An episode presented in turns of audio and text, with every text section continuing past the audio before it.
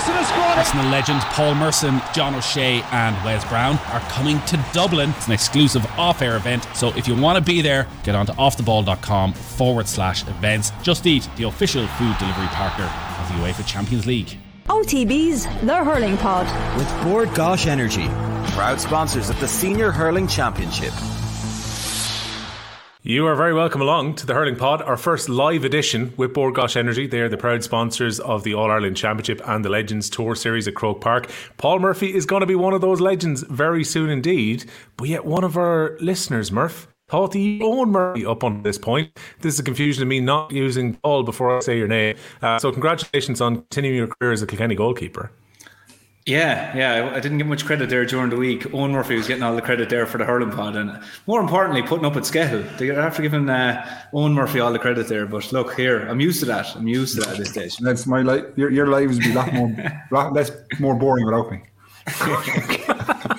well, certainly for around an hour and a half a week, it probably would be. I think the rest of my life would probably survive. Skell, how are you getting on? I'm tremendous. I had a busy weekend on the farm, so I had to I had to pack in some hurling and a lot, a lot of hurling it was. Like it was, it was a it was a good weekend. I thought a good way to start off the yeah. championship. Well, like yeah, championship floaters. I mean, Black cards came back this weekend. We were only decrying the lack of them a few weeks ago that refs didn't seem to be giving them anymore. We had a red card, huge incident uh, with Gerald Hegarty in the Limerick game. Uh, we had loads of goals in Ennis between Clare and Tipperary. And we had a closely fought game, particularly between Antrim and Dublin yesterday. So, you know, the hurling gods have been kind to us on the first weekend scale. Yeah, it's just it's just unfortunate that we couldn't get to see all the games. you know, like especially yesterday, I thought with the amount of hurling that was going to be on show, at least our national broadcaster would have one game, but yes, uh, they might have thought it wasn't important enough. are you are you trying to say you don't enjoy URC games with three rounds left where teams are playing half teams? Oh, You'd God, prefer to yeah. see championship hurling over that, would you? Yeah, especially coming from my neck of the woods anyway. Yeah, if you throw in a rugby ball over here, you get burst. But it's almost as bad as a football.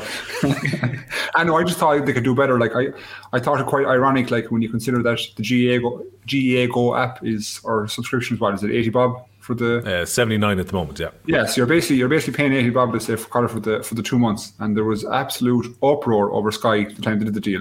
Now, in fairness, GAA Go, the coverage is good. Like the pundits are good, the commentary is good. I particularly like I, I like Tommy Walsh yesterday. I thought he was excellent as a co-commentator. Commentator. Um, it's just that I suppose it's not that it's difficult to, to get into, but it's you're know tricky enough around these neck of the woods where Wi-Fi is a bit slow.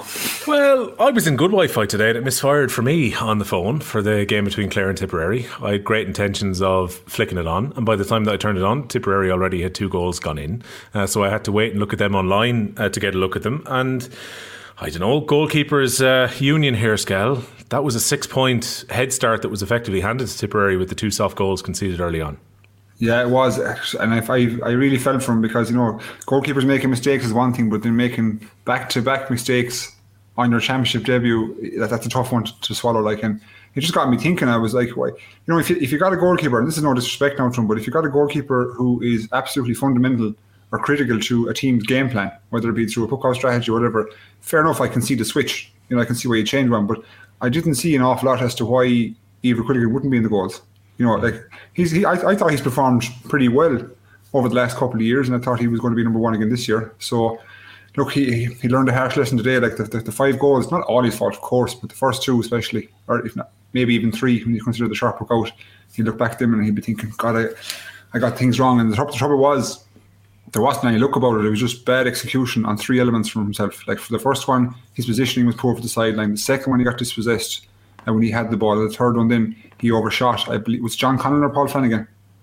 John Conlon. Yeah, now you can probably say that John could have gone with the hurl. He went to try, try to catch it and, and, it led to the goal. So, but ultimately, like you know, three costly errors, and, and they, they just couldn't claw back after that. Yeah, we're looking at all the live comments uh, coming in at the moment as well. So uh, we will work our way through these as we go along. This tech is all very new to us. Uh, we're going live. Uh, Patrick Coleman, not sure if this is Shane Stapleton in disguise. Tip Tipper back.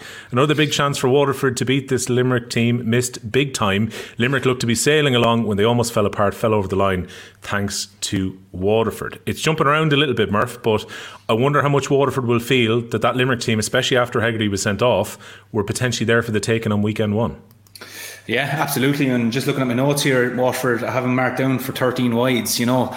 Um, at, at, important times of the game, particularly after Hegarty was sent off, there certainly was times, and thinking of one Dessie Hutchinson point, you know, from not a bad position that really what Waterford were looking there was not just the score, but the bit of momentum that would have really had Limerick maybe scrambling because at important times there, when let's say Waterford got to pump up, Limerick just got that score to kind of stem the tide a small bit. Um, so when you look at 13 wides on Waterford's side there, Waterford will definitely look at that and say, you know, when, when you look at only losing by a few points, you can look at your wides and say, were we as economical as we should have been? So I think that Waterford definitely win. But isn't it brilliant that we're sitting here, and certainly from a Waterford point of view, that we're actually sitting here saying that small margins there, and we would have had Waterford turning over a Limerick team, which last week on the pod we were saying we couldn't see happening for a very long time. Mm. So you know, picking through it, there's a lot for Waterford, and this wasn't anything we had seen from Waterford in the league. You know, we've been speaking. You can only work off what you what you see in the league, and Waterford never sh- showed us this. And it's brilliant that they did, and it's unfortunate again. I know we'll get to Tadhg de Búrca, uh, you know, dropping out of the game. Looks like his season is over. They had a chance to win the game. There's so many things that is it's great for Waterford not to say it's a moral victory, but to come away saying we could have beaten the All Ireland champions, this supposedly unbeaten team, you know, so that's a huge launching pad for Waterford. But I definitely do think they'll walk away from this going, missed chances. We could have won this game. Yeah, I'm not sure whether John Kiely was talking directly about this idea that Limerick are ruining hurling, or he was hitting back at the idea that a lot of people were saying that they were going to be unbeatable this summer. And we were getting comments last week, Skell, about you know potentially teams not getting within ten points of them this summer, and you were both of the feeling that that would not be the case, as it proved today. A very close game between them and Waterford. But I'm um, just reading Kiely comments here. Quote: Let's be honest about it. There was some amount of bullshit spouted about our team ahead of this week and the week before. It's a softening up exercise mentally from those who are outside our camp, but we've been around a long time. We know it's all folly and nonsense. Every day you go out, you're there to be beaten. We saw that again today. A couple of chances go left, right on you, and you're in a different situation, and we could have lost that game. Every day we go out, we think we could possibly be beaten. That's just the way that we think about things. So I think there was a lot of nonsense, and I think people might hopefully have a bit more reality about their perspective and their analysis about where things are going. Just maybe focus more on the fact we're playing Clare next weekend. We played them for nearly 100 minutes last year, and there wasn't a puck of a ball between us. Same in Ennis last year as well. What do you think, Skell? Is this a way of um, John Kiely sure keeping his team focused, or he has to say that? Like that, that, that, that'd be the same message you hear from every manager over a top level team who are, to be honest, going through a period of domination. Like and whatever what was said about Limerick over the last number of weeks, like is is deserved. You know, they deserve to be to be touted as, as one of the greatest teams of all times, one of the greatest sporting teams, even in terms of what they're winning and you know, but I think he has to say to try and like neutralize all the all the fanfare and neutralize all the you know the I suppose all the, the conversations that every pundit and every person's having about Limerick. So like it's it's a, it's smart by Kiely. He has to do it. He has to say it. Otherwise, if he if he comes in and says, "Yeah, look, we're we're in a great situation. We're going to roll through people," you know, it's only given you know fodder to the opposition teams uh, where he put but like um, I think it's deserved. Like and like they got through a real hard game today um, in, in, the sense that everything was kind of thrown at them. You know, I thought Waterford tried to play the game at a pace, like they didn't want Limerick to get up and get rolling, get moving, so they, they kind of slowed it down. Um, I found it very interesting. Like this, I think I was going back through the games we were saying before how Limerick are 16 games unbeaten. This is now 17, but this is the lowest they've scored in those 17 games. I think 118 over over all those. Like so, it just it kind of shows me that like Waterford played really really compact and tried to neutralise Limerick and not get them up ahead of steam. And you know they played ultra defensively, but just didn't have it up top. So, but a, a good effort, a valiant effort. I think you know David Fitz will be delighted with with his team's effort. Um, devastated obviously with de Búrca's injury, but again, it's it's a good stepping stone for Water moving forward that they have. You know, I know they got beaten, but they've been momentum after a good performance. Yeah, it's kind of one of those, Paul, where they go into their mini break now, get ready for the game against Cork after the week off.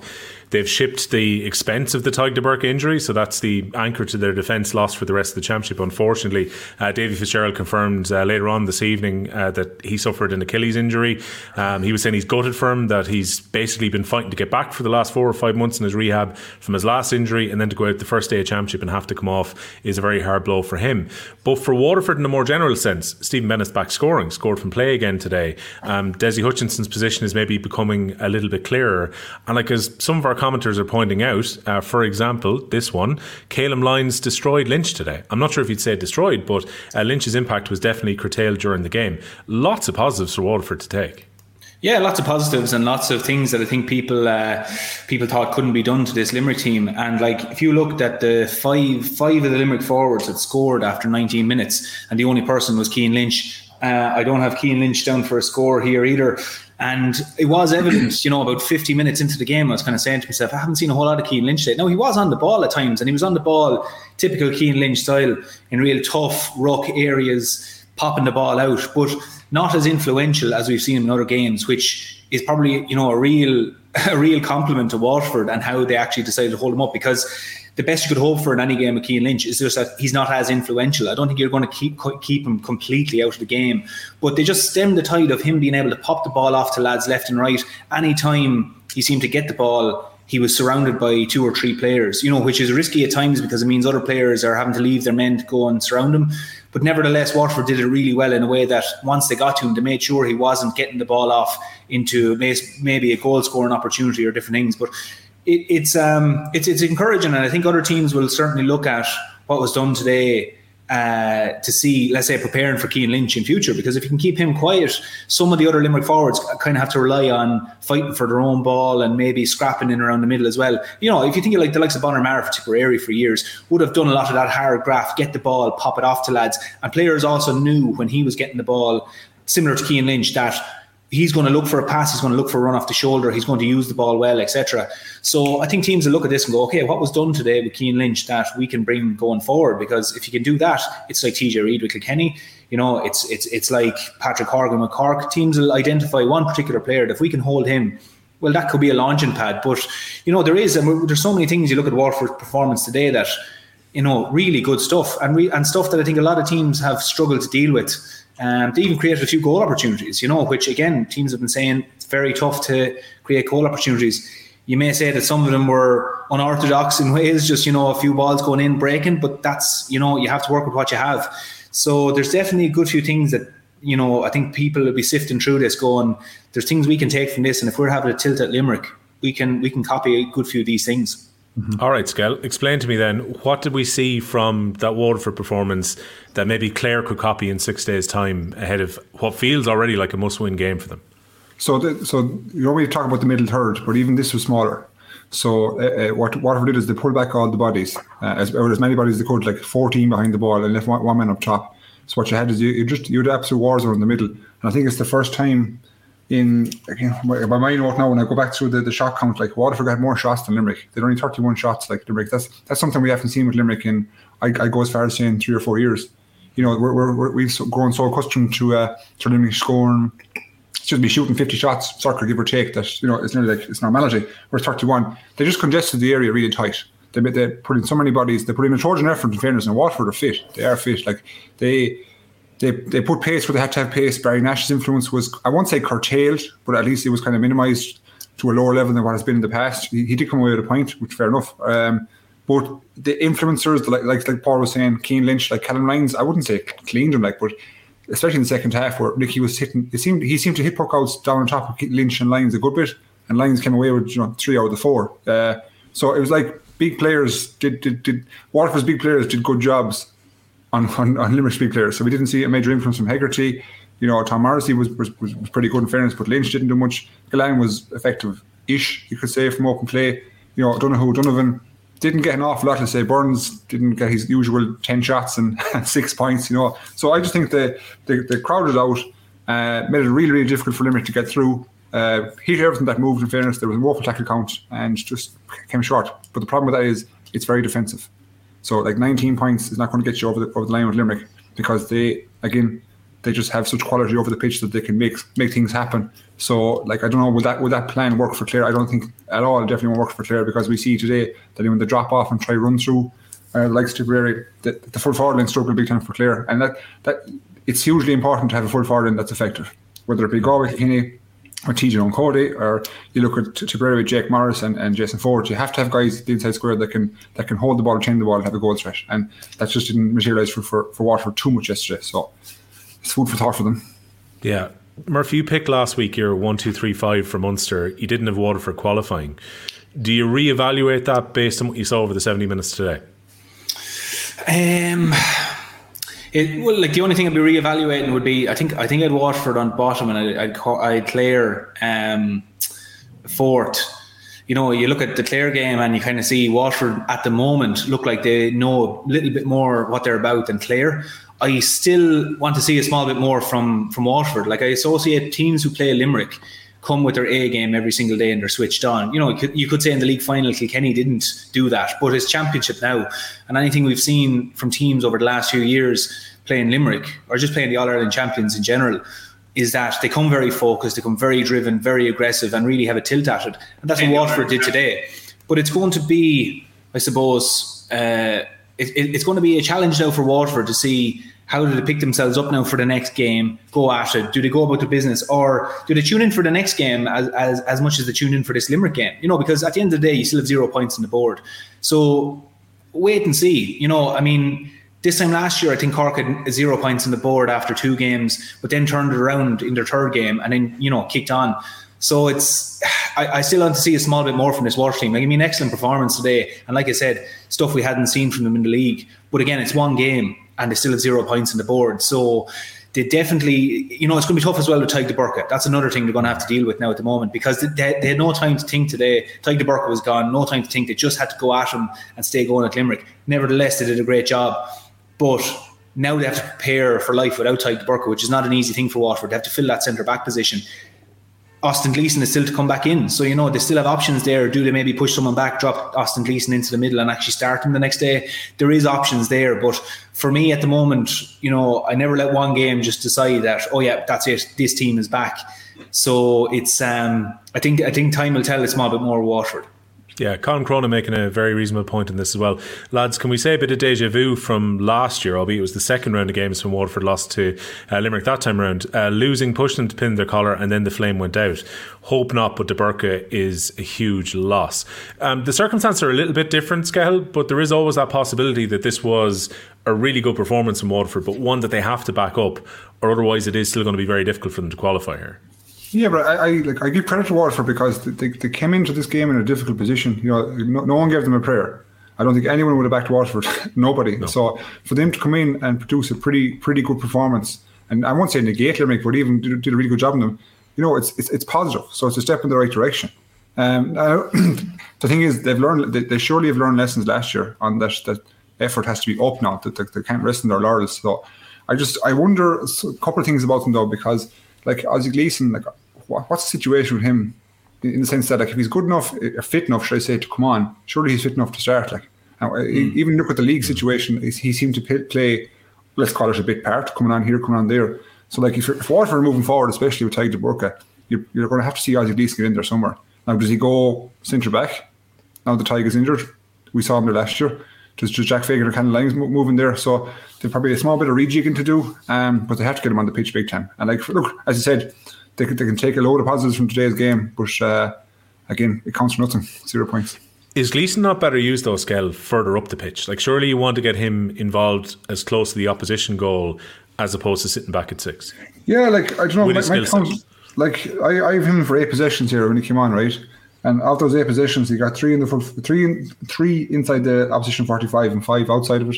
So I'm not sure where he's been deployed. Is he be, is he being like we saw him in the square kicking kicking over a point. Then he was doing a lot of deliveries.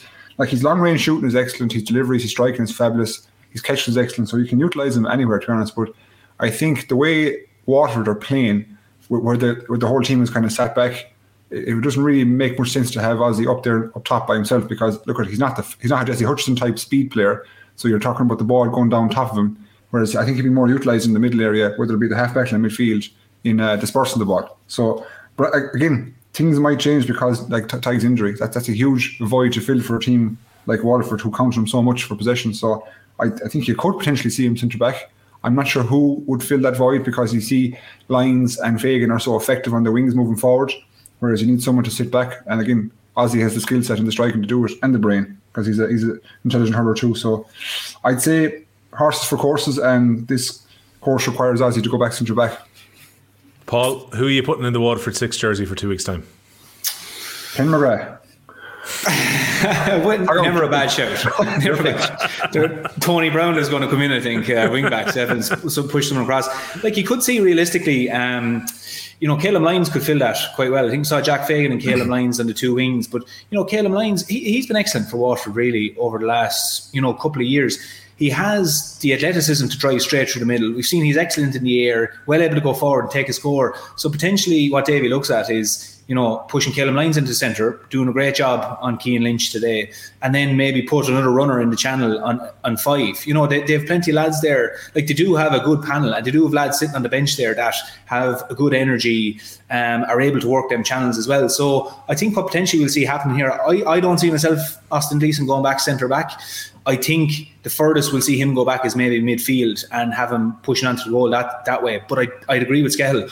I don't see him going in full forward either. Like I mean, we saw Kyle Hayes being like RoboCop chasing him down for the goal, and I think where Austin Gleeson, you need him out in the middle of the field. He, he's a player who can get on ball, like Skehill said. Like he's in in that middle third where you have your half back line, midfield, and half forward line those players should also be your best players that are able to get on the ball in tough positions and find themselves on the ball. Austin Gleeson's one of those. And I think in those positions, not only for his shooting ability, but also for his ability to open up the game in terms of looking up and providing a great a pass for the likes of Dessie Hutchinson. So I think what happens the next day is possibly that Caleb Lyons goes in towards centre back. And then we see someone slotting into the right half back position then um, and potentially a fairly like Davy might look at it from point of view of getting a bit more of an attacking player going in wing back, but that, that being their launching pad for going up the channels to get a few more scores. So I think uh, I don't see Austin Gleeson sitting in there. Mm. Uh, we've also got uh, Tom from Dublin over on the Facebook. A couple of uncharacteristic wides from Hutchinson down the straight uh, didn't help matters. What did you make of Hutchinson's performance, Kel? Because this year, pretty much everything about Dessie at Intercounty has discussed how deep he's been playing. We saw the stats, uh, particularly with the amount of possessions that he was receiving between the 45s as opposed to being close to the opponent's goal. What do you think of Dessie's performance today? Um, it was better because he, again he was closer to goal. Um, but I saw a very uh, was like an interesting tweet if I just find if you know, I get the exact wording. Um, bear with me for a second. It was from Sean Flynn. you know, the he, he does like analysis and and uh, statistics on performance. On yeah, yeah. So he's very good. But he had a very interesting tweet that I said. So essentially, he he said De- Dessie Hutchinson uh, role with Waterford 2022 versus 2023. So in 70 minutes of the 2022 game, the, he got five shots from play and scored five points. In 241 minutes of game time in 2023, he had five shots from play.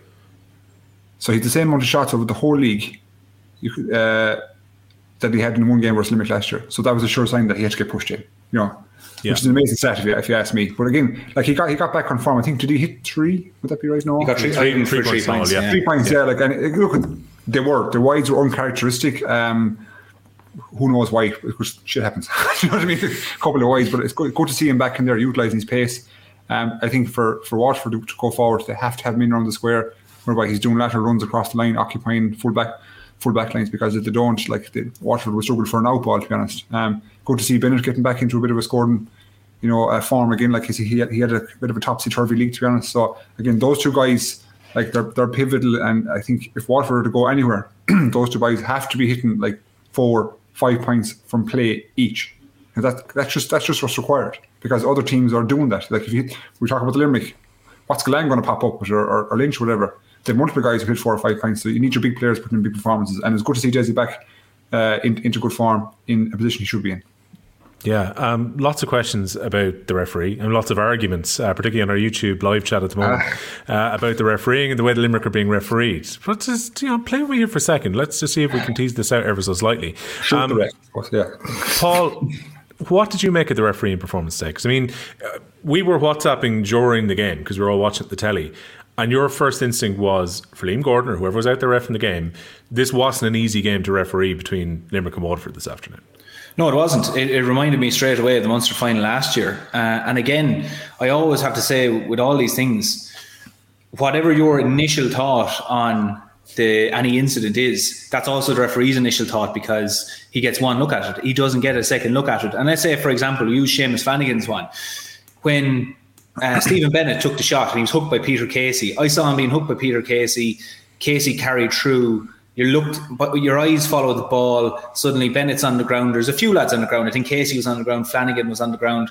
I thought very much in that instant, for example, that Casey had caught Bennett going through and they fell and they hit the ground. It was only on the replay that I saw Flanagan got a clip on, got a shoulder onto him. Um, and I know a lot of people are saying now afterwards on Liam Gordon that you know red card for Flanagan. I think Flanagan will get a ban after this. Like he'll he'll get you know retrospective. But in the moment, like three or four players ran in through the middle of that. Very hard thing to watch, and the ball breaks another direction. So I was looking at going, this is extremely tough for Liam Gordon. Um, you look at the likes of look, Hegarty got his red card. You know, as in Hegarty gave him a, a bit of shit there in the first half, and he he gave him a yellow card. Caught him then for the for the heavy tackle. Then I can't remember which Waterford player it was, but then in fairness, even to him, then picked up that the selector kind of hit Hegarty a slap. Uh, you know, the linesman, whoever picked it up, and, and gave him a red card. Like he was doing his best. In fairness, there was a few tackles then that.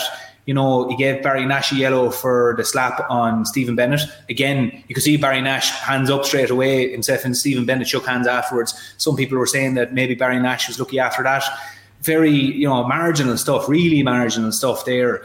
But I think it was a tough game for Liam Gordon, you know. And I know mm. fans are passionate, the blood is up, and it was a very intense, very passionate game. But you know, you kind of have to step back, let the blood cool, look at it, and go. If you were in the middle, would you have called? Would you have been able to call them? I don't think I would have. I don't think I would have been able to call them as quickly or as easy. And for decisions that are marginal, you know, if they can go either way, you're never going to please anyone. You know, if, if, if, if someone thinks, oh, Barry Nash could have been sent off, Barry Nash could have been sent off today because I know there was another foul in the second half in towards uh, Waterford got a 21 yard free afterwards where he tripped up a lad. You know, potentially there, maybe Barry Nash gets a second yellow because he fouled previously at, before that as well. Potentially, but it's all marginal stuff. It's not blatant stuff that the referee, for me, deserves people getting up on his back for him. Um, I thought it was. I just thought, look, bottom line, it's a very tough game to ref, and I don't think, I don't think he had a bad game. And I know lads will jump, come out of the woodwork there saying, "Jesus, he had a shocking game," because I've seen it already on Twitter. But I think it was a tough, tough game for him to for him to ref. Like there were 27 frees in the game. Hmm. And do you not think if, if, if he refed it like we see so many club games refed that he's blown for what everyone perceives to be a foul, that the crowd would go crazy for the opposite side? Yeah. So there was there was a lot of arms in stuff. A lot of what looked like to be pulling of the arms, pulling at the hurl. I get that, like this frustration there. Both sides were doing it, so it wasn't one hmm. one side was getting overly favoured from the other. You Yeah. know, so it's very it's very hard for him to see that in real time. I agree with you, Murph. I, I think the game is so fast and physical that we do need some sort of assistance, not be, not the fourth official now, but someone like a bit like a you know a team on rugby where he can Yeah. just go down to Liam and say, Liam, that's a red card for Seamus Flanagan. Yeah, we need, we need a fella sitting, in, sitting in a van outside with like just headphones on, not listening to the, the crowd, not listening to everything, and just exactly that, just going actually pressing the button saying, lads, I think we have something here you need to see. Because maybe then, like, I, I think then that any gripes go out the window then. You, like, you're never Yeah. going to please everyone. You're never like going it's not, it's not it's not that difficult to do because I know like mm. Christy Connor was telling me before, like when he was doing stats for for Sky, they put him in a van and he mm. just starts right and he stays there. Like so, it's not that difficult to get a person situated in, on the ground of some sort. You don't need a huge amount of technology. You don't Yeah. need a huge amount of software or, or, or again a workload for or a team. You just need a couple of people and, and, and sort it, and just it saves an awful, lot of hassle. And who knows the the impact or effect that could have had on the game if if Seamus just get a red card. You know, for an instant that again, I fully missed it as well, Murph. I completely missed it. And so when Yeah. I saw the replay, I said, "Oh Jesus, that's that's a red if he if he gets caught." And I agree with you; it will be a retro, retrospective ban because it's, in fairness, whether there was intent or not, it's deserving of a red. Yeah. so deserving of a ban again. Yeah. Um, but again, I have to say that it's a hard game. Like I, I just think hurling is so bloody hard to referee these days. I'd imagine. You know, because there's yeah. so many. You know, I won't say body parts, but the, the arms in is what I can't understand. I, I I look at some games and go, "That's a free," and then it plays on. And then other games, I say that's not free, and it's free. I just don't know where they're going. The, the only obvious free I see anymore is if, is either catch the ball three times or a chop. Do you know what I mean? Yeah. It's very hard for me to, to di- differentiate between what's you know what's frees now. So I can't imagine what the ref- referees are going through. And this is coming from lads who played the game on the ground, senior intercounty at fast level. So we know that like things happen, arms go in every left, right, and centre, and even we can't differentiate. No. You know, so it's, it's it's a thankless job. And look, look, at- if we're on the receiving end of a bad decision, we give out like shite. I do anyway. You know, especially in the club. But as I said before, I'd never become a referee because it's it's difficult, and I think we have to. What would I say? Mind them to a certain degree. Do you know what I mean? Yeah. Yeah. I won't say like oh, I won't say them, but at least don't, don't fucking reprimand them for, for what I thought was a difficult game for ref. What I actually thought as well, not to go to, sorry, Will, but No, I no, thought they actually in GAA Go they interviewed Thomas Walsh, wasn't it? Thomas Walsh Before the game, refereeing? yeah. Yeah. I thought that was actually very good, very refreshing. It mm. kind of put a human element into it because you could just see, like, you know, he was talking that himself and the lads, he was really excited for the game. They drove up in the car, they were having a bit of a crack in the car. He said he went to his mother's house for the fry this morning. Yeah, yeah. It kind of puts the human element because, like, lads, if you only see these lads week in, week out on the pitch, like no more than the players. You forget they're somebody who's waking up tomorrow morning, going into work, and you know all they want, genuinely, all they want to do is the best job they can, and they want to be hopefully not talked about Monday morning, meaning they probably did a good job. But I thought that was actually really well done out of GAA Go that they interviewed a referee. I can't remember the last time I saw a referee interviewed. You know, No, it's a new innovation, yeah. Actually, I actually really like it. But I was just thinking, it's funny even when you just look down through the reaction currently and the back and forth that's gone about the referee. So you see Limerick 2018 saying he was whistle happy so much that there was eight minutes, etc., in the second half, um, which meant that maybe he was being too strict on certain things. Then you've got TV Street, who uh, very humorously welcomed Owen Murphy to the conversation earlier on. Thanks as well. very much, TV Uh, Street, di- man. Difficult Or a woman, match. I don't know. Or a woman, who knows? Difficult match to referee. um, you've got Gary Farrell here. The referee was bad for both teams due to the pace, but Limerick could have had more red cards. Nash could and should have got a second yellow, and Flanagan was a dirty hit uh, that will be looked at afterwards. I, I think it will be. Um, I Yeah. think there's a very good chance he gets a, I- I a retrospective suspension. Go on. uh, on the rule. So if if if Barry Nash got a black card, is that a red card after? If he if he's on a yellow and he gets a black, is that a red? Ooh, got Good man, asking a tough asking a tough question on live shows, Kettle. Good man. See, we're not prepared for it because the black card hasn't been in for a good while. I'm trying to think now. The answer's there. Somebody. I, I think it is because didn't um, didn't Calum Lyons get one in Waterford versus Dublin? Didn't he pull down Donal Burke in the first match and he was after getting a yellow already, so he got a red card after taking the black. Yeah, I think you're right. You, you, you accessed the mainframe there, didn't you? That's that's good. That's good knowledge right there. This is where the live comes in handy because it just doesn't look like when we're pre-recording, people can think that we're actually just pausing stuff. no, we're definitely No. we're definitely not. So you've got No, me actually yeah. googling the rule book here. No, I'm fairly sure. Calum Lyons in the second half against Dublin in the first match, he had was on a yellow. He pulled down Donal Burke or Cian Boland For their penalty. and for the penalty, and he, Yeah. he was sent off. Yes, I think you're right. Okay. Um, I'm on uh, the GAA rulebook and it's taken far too long to find. But this is probably what happens if you watch our uh, YouTube and you see either Scale or I reaching for the phone at some point to very quickly check something that's come up. Uh, so if there's any uh, would be referees, uh, definitely is yellow plus black equals red. Kieran Harty. Thank you, Kieran, man, Kieran. for confirming that. Uh, we are going to trust you 100% that you're right on that one. Um, so, yeah, look, the debate's going back and forth on this one. I, again, I'm not 100% sure. I'm not sure, Scale, about this idea that some people are putting forward that's like, oh, Limerick need to be refereed more harshly than they are right now, and that would have a huge impact. Like, I'm not sure there's a huge amount you could take from today that the referee saw and didn't deal with that actually had Yeah, I agree. a difference on the result, if you know what I, mean. I, sorry, I don't, I don't agree with the statement about Hmm. referee being, or the Limerick have to be refereed harsher. I think the big incidents were pulled. Now, obviously, the Seamus Flanagan was missed, but I think that was genuinely missed by everybody. But I think anything that was actually captured, you know, was captured. You know, um, essentially, like they, they do live on the edge. To be honest, you know, if you look at any team, like I guess Kilkenny and their palm too, they were on the edge. You know, and I and I know for a fact, like when we were going pretty good, like, we were told to go to the edge. Do you know what I mean? That's the size of like like it, it was. It would have been said, let the referee pull you. You know, let the, let the linemen catch you, let the umpires catch you, but go to the absolute edge. And if you're met at the edge, keep going further. Do you know what I mean? That's just that was the reality of at the time because you couldn't take a step back, and that's what Limerick play. To be honest, they're they're a big, physical, brutish team, and they're going to utilise that as their strength. And I again, if I was over Limerick, I'd say do the same thing. And then it's up to uh, other other teams to match that, and then the referees to keep it within the, within the rule book. It's that simple, you know. Like when there's incidents, they need to be punished. Kyle Hayes is punished. Uh, who else got banned? Was it Hegarty got banned, or someone got a? Uh, Kyle Hayes got Will Will O'Donoghue got banned respectfully. Will O'Donoghue got banned for the, for the Tipperary League game. Yeah, and it looks like Seamus Flanagan's would get it. So they're getting there is action being taken, you know. So they are going to be likely missing Seamus Flanagan for the Clare game. Yeah. So, yeah. There's uh, no update, by the way, for those who've been asking about the Declan Hannon injury. Uh, John Kiely said afterwards he didn't have any news in the media scrum afterwards, so right to What wait do a reckon couple of was? days to see it. I, I don't know, Scott. I couldn't see limping. I couldn't see Anthony's hand. I was I was wondering. I mean, he was sixth in the league final. You'd wonder I know, maybe not, but like you know, He's a, he's a very bad strike, Murph. Do you remember that before that? He, he's he's brutal one, straight strike. into Tadhg Burca. And Tadhg Burca was strike, Waterford's first shot of the game because he just he went down and it, as soon as he did it, I went, "That's I, how long since I've seen a Limerick player do that? Just strike uh, a bad ball down." Because Tadhg Burca got it, and I was waiting to see at which stage was the first shot Waterford would get from play. Uh, and I think it was nine minutes in, Tadhg de Burca took a shot. That was when Declan Hannon hit it. That was the one. And I was saying, "Jeez, he doesn't look right there," you know. No. Uh, Philip Cosgrave, by the way, anti Limerick show. I would say listen back to any of Skell's uh, No, conversations about Limerick during the week, or during the year, I should say, where. Uh, Jesus, you don't have to go back to last week. Yeah, he's been accused of calling them the greatest team of all time. So there you go. Um, we are absolutely against them. Hundred percent agree Yeah. totally.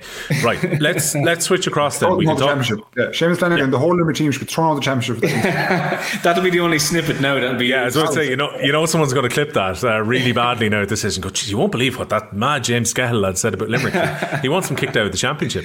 Um, Clare against Tipperary. Then uh, we joked earlier about Tipper back, but Tip scoring goals is definitely back. Uh, this has been such a trade of Liam Cahill's sides. We talked about his Waterford team and how clinical they were in going for goals last year. Um, Paul, they scored 522 this afternoon. And even at the various times where Clare were able to fight back, and like Aidan McCarthy scores 113 today, which was a remarkable scoring tally at a time when Tipperary, I think, did a decent enough job of clogging up the space for Tony Kelly. Uh, but Aidan McCarthy was very much to the fore. Um, but every time Clare came back into it and got it back to four points or got back within five points, Tipperary were able to find another goal. 522 is outrageous scoring.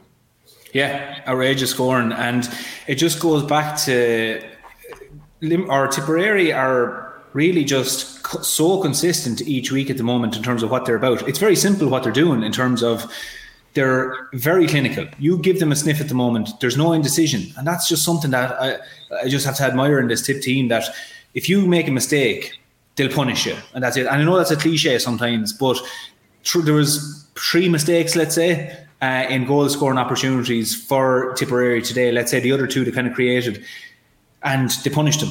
And if you go back as far as Kilkenny playing Tip in Nowlan Park when we were speaking about it, the one thing for me with Tipperary that day was th- their their thought pattern seemed to be very clear. You know, they were getting the ball, they were moving, pop the ball once they were in five or ten yards of space, run towards goal, over the bar, reset. It wasn't anything real technical. It wasn't anything crazy. It wasn't like that they were playing a mad tactic. And then through the rest of their games, this pattern followed where, you know, if they had an opportunity, they made a really good decision, worked the ball well, and scored. And today, I think it's a lot of it as well. Not only were Tip in form for it, they started a, like, you know, at an electric pace, but Clare also fed into it. Clare made so many mistakes that if we're talking that Tipperary, our team, are going to punish you for making mistakes, it's also a reflection of how many mistakes Clare were making and coughing up possession and bad handling errors and leaving space open. You know, the likes of Jake Morris, Jason Forde, and these lads, they're looking for space at the moment. They're looking to create space. They're looking to exploit you. You have lads like Noel McGrath and these in the middle who are playmakers who who'll look for that space also. And I think there's just an element of both. You know, Tipperary would be absolutely delighted today going up to Ennis. I mean, we said last week this was flip of the coin stuff. Um, you know, Clare could come out, put in a really good performance and win. But just based on what we saw, the indications were that Tipperary would would just about win, but we didn't think they'd rack up a score like this, which will be a concern. It's more of a concern, I think, for Clare than it is, you know, a fair reflection of uh, Tipperary scoring prowess at the moment. I think other teams, like you know, if Tipperary were playing Galway here today, they weren't racking up five goals. You know, I don't think Galway would have coughed up. You know, funny enough, at the weekend we're saying that's in it after Galway coughing up two fairly handy goals.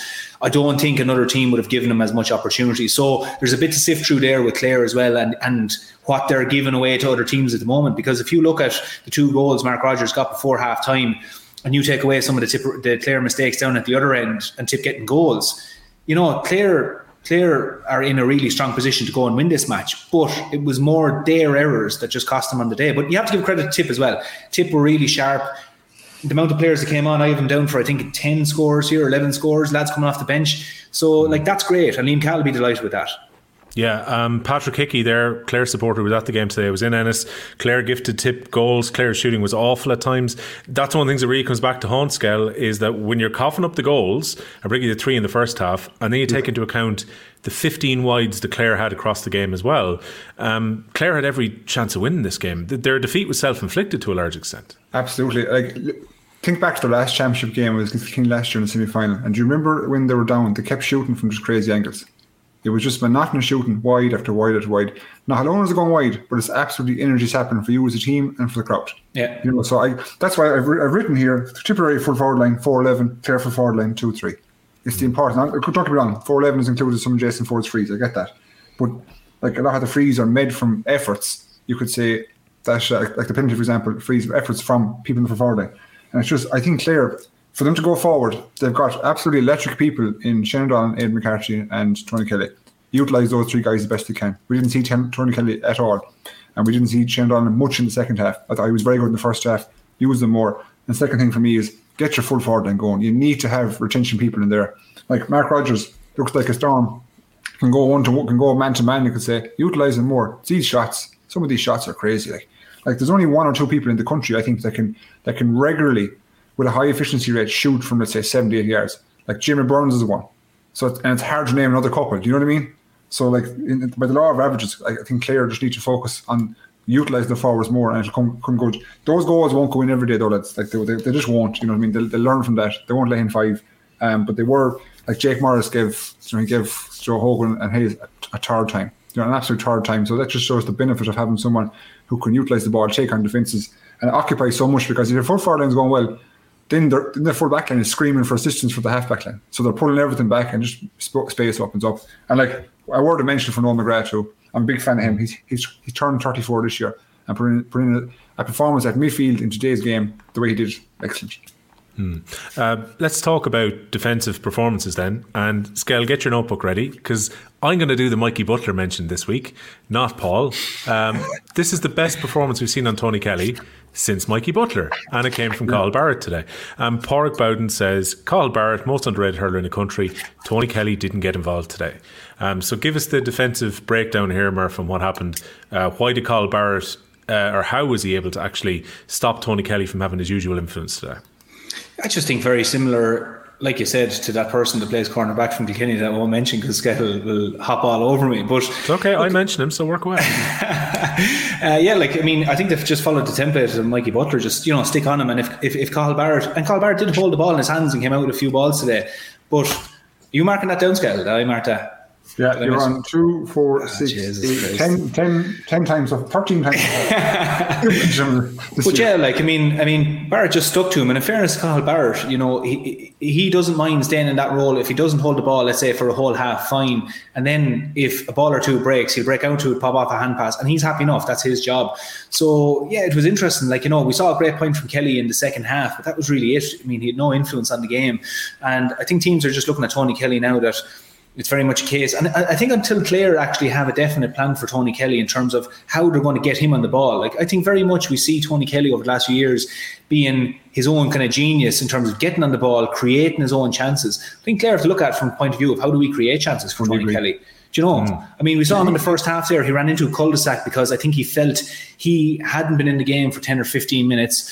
Clare had given away a few goals, and now Tony Kelly felt I have to go and do something incredible here, score a goal. When a point was on and he would have been in the game, then he kind of forced the issue. Whereas, you know, I'm looking at Clare going, how you should be facilitating this man come into the game, um, whatever whatever that looks like. Uh, get him closer to goal, potentially more in 11 position. Like, you know, he was out around the middle of the field today and Cathal Barrett was following him. So I'd be looking at Clare going, well, how do we get this man into the game? And like, it's funny, you know, Scale obviously mentioned, you know, the likes of O'Donnell and these lads and like the really, the, the great players they have at the moment. And like three other lads who are top quality forwards there, the likes of Aron Shanagher, Peter Duggan, Ian Galvin, like, you know, like they have serious firepower there. And like, d- players who play different styles of hurling. Like Peter Duggan, you go back as far as 2017, was it? When they played G in the semi final? Would that have been right? Skehill in, in Croke Park. Peter Duggan had an incredible game. Electric. 80. Yeah, do you know, Yeah. electric, incredible hurler. So, like, Clare have all the components there. But the big thing I'd be looking at is, like, Tony Kelly, like I said, over the last years, it's very much been a ride or over stuff where he kind of is landing on ball himself, creating it himself, running all over the place, enormous, enormous athleticism. But I think Clare if you look at it now and go, okay, Tony Kelly is racking up what they're having now for today, a point. One Tony point, Kelly, yeah. one point in a game. Lads, if we create opportunities that this fella can run onto, Doesn't matter who's marking him then, because we've created the platform for him to take over the ball, as opposed to him going. You think you go back as far as the match last year against was it against Limerick, uh, where he caught a ball, landed on his back, got up and scored a point. You know, he'll do that. That was a Munster final. He was like a tortoise in that game. Pop yeah, he was, on, he was on the flat of his back, like, you know. Mm. So he was like a tortoise. Tortoise. It's an animal. It's in his shell and then he Some of up. these in the Galapagos. There's these animals called tortoises. You know. Listen, I know it's on the right? Bless the lip now, okay? like a what? but you know, so that's just where I see it at the moment. Like realistically, Clare need to figure out. They have a big kind of a question mark there over Tony Kelly in terms of how do we get him into the game. If they get him into the game, it could be ten points for worth of, of a player for Clare. I think now to say with Mikey Butler and Cathal Barrett, like they've done the man marking job. So Tony Kelly, when he when he goes well, he finds himself in pockets of space, moving between positions where someone's not necessarily man marking him. He's going yeah. between lines, you could say. So if he's being man marked, we not put him into a position like a, a centre forward or a full forward type role and just feed the ball to him, and he'd make it work. Yeah, yeah. Then you're you're you're like letting him. You're, getting him the ball because I fully agree with you, Murph. Everything he does is magic. It's, it's self it's self creation. And yeah. it's, it's, it's ridiculous stuff because he has to go and carry out this ridiculous stuff to get the ball. You know. Yeah. Like yeah. if he if he doesn't go well, Clare don't go well. Trust to speak. And when he goes well, Clare go very well. But when when he goes well, it's usually like you said, ride the rover stuff. But if he can go well yeah. in a more structured, orthodox kind of setup, yeah, whereby he's being fed the ball, big difference. Yeah. Big difference. Mm. Uh, I don't disagree with Martin Furlong about the job that Damien Reck did on Tony Kelly last year, but if you're going to argue it's the best performance on Tony Kelly since Damien Reck, you're writing off Mikey Butler. Do that at your peril in front of Paul Murphy, I would say. Um, Reck did a good game. No, and in fairness, Reck was a massive miss uh, for Wexford in the weekend mm. uh, just gone by, especially when it looked like he was going to start. Lee Chin was missing as well. Um, the damage done to my fancy team by late withdrawals this week was just untold. I think the average that's been done in our group is about 150 to 160 points. I think I'm sitting on 74 or something from the weekend just gone by. So it's all gone horrifically wrong uh, with some of the injuries that were picked up along the way. Uh, David Fitzgerald uh, driving from midfield was a massive loss as well. Uh, Patrick as well from Clare uh, saying that, yeah, yep. I mean, it was. The, the, suspension came back to hurt him quite a bit. Mm. Um, his influence with his scoring scale and with the amount of ball he gets on the middle of the field, he was a big miss today, wasn't he? Yeah, but he's an all-star midfielder. Like if you take someone out, out of that quality over any team, like it's going to set you back a bit. Um, and I think today the way the game was was was played. There was an awful, an awful lot of shots taken. Like, and he's shooting from midfield is probably the bar Tony Kelly is probably the best of all. You know, so he's he's a huge loss. But again, it's a it's a plus. He's coming back next week. Uh, or this weekend coming, should I say, for, for the Limerick game, and they're going to meet him like because they're like they they as we said, if they go out of the first two games with zero points, tricky proposition. Let's you know, tricky proposition to try to get out of that group. So um, they need everyone. They need everyone fit, everyone ready to rock for, for a big game at the weekend. But yeah, Dave sure sorely missed. I presume you can both guess who the last team Tipperary were to beat in Championship. 20 months ago it happened. July 2021. July 2021, last team to bet in Championship. Uh, Jesus. Clare. Clare, correct. So they bookended their championship wins either side by beating Clare. So that, that, that was it was six six games beaten, wasn't it? And this is yeah. their yeah yeah yeah. So psychologically, Paul, how important is this win for Tipperary? Um, you know, Tip fans yeah. will always say Tip are back. I'm not sure if they're 100% back just yet, but psychologically, when it comes to the rest of this um, group stage in Munster, how important was getting today's win? Because you both said last week you kind of fancied Tipperary to win against Clare, but going to Ennis incredibly difficult to do so. And now they've started off with this win. How important is the win psychologically, Paul? Uh, I think it's a big one. Like I think tomorrow morning, I've experienced these kind of wins. Like they definitely would have targeted this match as soon as they were finished with the league and they finished with Limerick. Um, this was the match they were targeting, and you can guarantee, like you know, the tip players would have been enjoying look coming into this match, going, do you know what? You know, we're really refreshed. We know what we're about. We've been hurling really well, and you know, you can tell that the tip players are enjoying what they're doing, even in the games in the league, because it's, it's hard not to when you know when you know what you're about on a pitch, that's one of the most enjoyable things for a player because you get the most out of your, your team. Whether you're winning or losing, you get the most out of your team. But they would have targeted this game, and tomorrow morning they're waking up with it. Now they have a week off. This this is their week off now this week, and they get to go and watch Waterford and Cork in Uí Chaoimh next weekend. They have a great win over Clare, mm-hmm. and their next game then is the Saturday, the sixth of May against Cork. So like Cork are looking at the Waterford game now, going right. We want to get a good start against a serious Waterford team who actually put up a battle against them. They don't know what they're going to get out of that Waterford team but they're going to get a battle. And Tipperary get to sit back now, look on, and go, we're going to pick through this Cork performance and see where we can exploit it. So I think where Tipperary are at the moment are going, brilliant. This is absolutely brilliant start. And like these are only things that you can kind of figure out week to week as this Munster Championship plays out. Because, you know, you can look at teams gap weeks, you can look at the, the, the order in which they have their matches. But until they play those matches and have wins and losses, it's hard to read into them a whole lot. But like Tip will be delighted tonight going home. Liam Cahill will have played a lot of players. A lot of players got scores. A lot of players hurdled really well. A lot of players got game time. There's so many positives. Won a hard match or one, one against Clare in Ennis, you know, racked up a big score. Tomorrow morning, they'll be buzzing to get back to work. Tomorrow night, recovery, Tuesday night, whatever it's going to be. Knowing that we're going to have a nice bit of training now this week, we'll get to have, you know, train Saturday, probably watch the Cork match, back into training and go at Cork then the following week. Like, I think Tip are really happy after this and really, really happy. And I think the Tip fans will be really happy as well because they have something that they can grasp now going, we could potentially go to a Munster final here. You know, if we turn over Cork, suddenly Tip are in pole position now to go at a Munster final with Limerick. And, and Tip won't fear playing Limerick if they do get there. If we know, if we talk down the road, Tip won't fear that. So is this being the first building block? I think Tipperary are absolutely delighted tonight.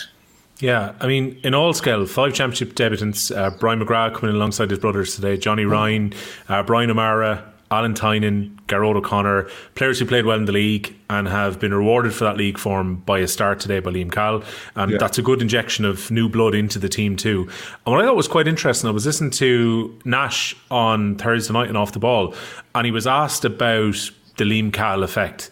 And he said that Brian O'Mara, who he had coached in third level yeah. for the Fitzgibbon for the last couple of years. He said yeah. that Brian O'Mara went to America last year because he was waiting for Liam Cahill to come back and become the Tipperary manager. It's a bold statement, isn't it? It is, but I presume he's not saying it out of nowhere. I presume yeah, that conversation must have happened. Absolutely. Um, just when, when Paul was talking, like he was saying about how the Tipperary people are waking up, I just think management the team are like a win like this after coming back off a disappointing championship last year. It really it galvanizes the group because first of all, yeah, the players believe what the management are about. So everything they're being told, every, the way they're being coached, the way they're being trained, etc.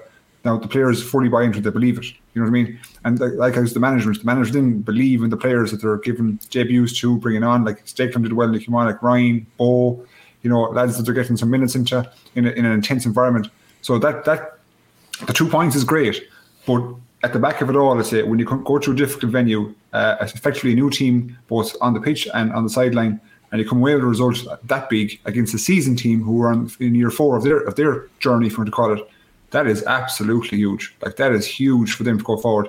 And I think this this not, not all the two points, but this is going to bring them up an extra couple of levels. I think, truthfully, I think, and they go down to Cork, heading to Uí Chaoimh into a venue they think that they can win. And so if they come away yeah. with the first two rounds and having two home games in with Limerick and Waterford, she's like they're they're. I, I agree with you, Murph. They're looking at this going, yeah, let's let's head let's head for Munster final. Let's see let's see where, where this takes us. You know. Yeah. Um, and like just as you put up there. This win Ennis will be the making of the chip team. I fully I, I, believe it. You know, it's it, it galvanizes them everything, and it's more it's more than more than two points. And like, is Bonner? Uh, just question: Is he injured or was he on the subs today? Don't don't get me started on this match day twenty six. Um, I can find it here now. Um, and Seamus Cameron's injured. I think I think I think Liam Cahill was listening to Skell and his American football. He named an American football panel. Uh, I love Bonner, Bonner, Bonner Mara was wearing uh, TJ was it TJ or what's the saying JJ Watt sixty six on his back or whatever it is. Ninety nine. Come on. Ninety nine. Ah, must be looking at that upside down. I, I kind of like the Jason Forde 007 and all that. Uh, Brian Mara, I thought he should have gone the whole way. Maybe it's a rule have the keeper as well with fucking 17 on his back. uh, Bonner was on, was on the bench wearing 11. Ah. Right.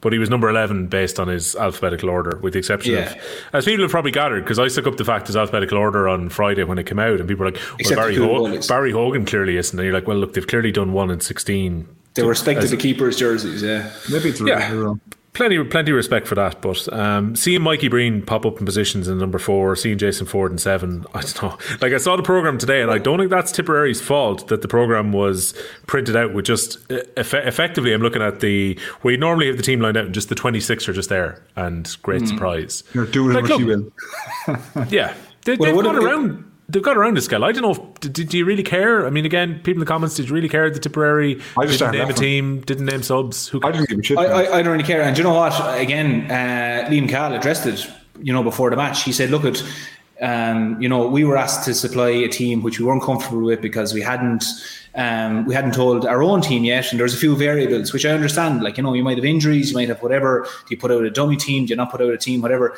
And he just wasn't comfortable with it, and that's what he said. And he said, look, hopefully in future we'll be able to actually, you know, not have to do this. Um, but like I wasn't too fussed with it. Look, again, it's it's I know traditionalists and people like to see, you know, so you can maybe enjoy the look into the game to see the matchups and all these different things. But even if a player is wearing 15 on his back, he could go out and play centre forward. Like so, it's it's it's it's harder this day and age to actually read into it anyway. But you know, in fairness to Liam Cahill, he was asked a question before the game uh, on GAA Go, and he just said, "Look, at uh, this is this is what the way we approached it. We weren't comfortable, but hopefully the next day we won't have to do it. You know." Yeah, um, Joe Butler raising the point, guys.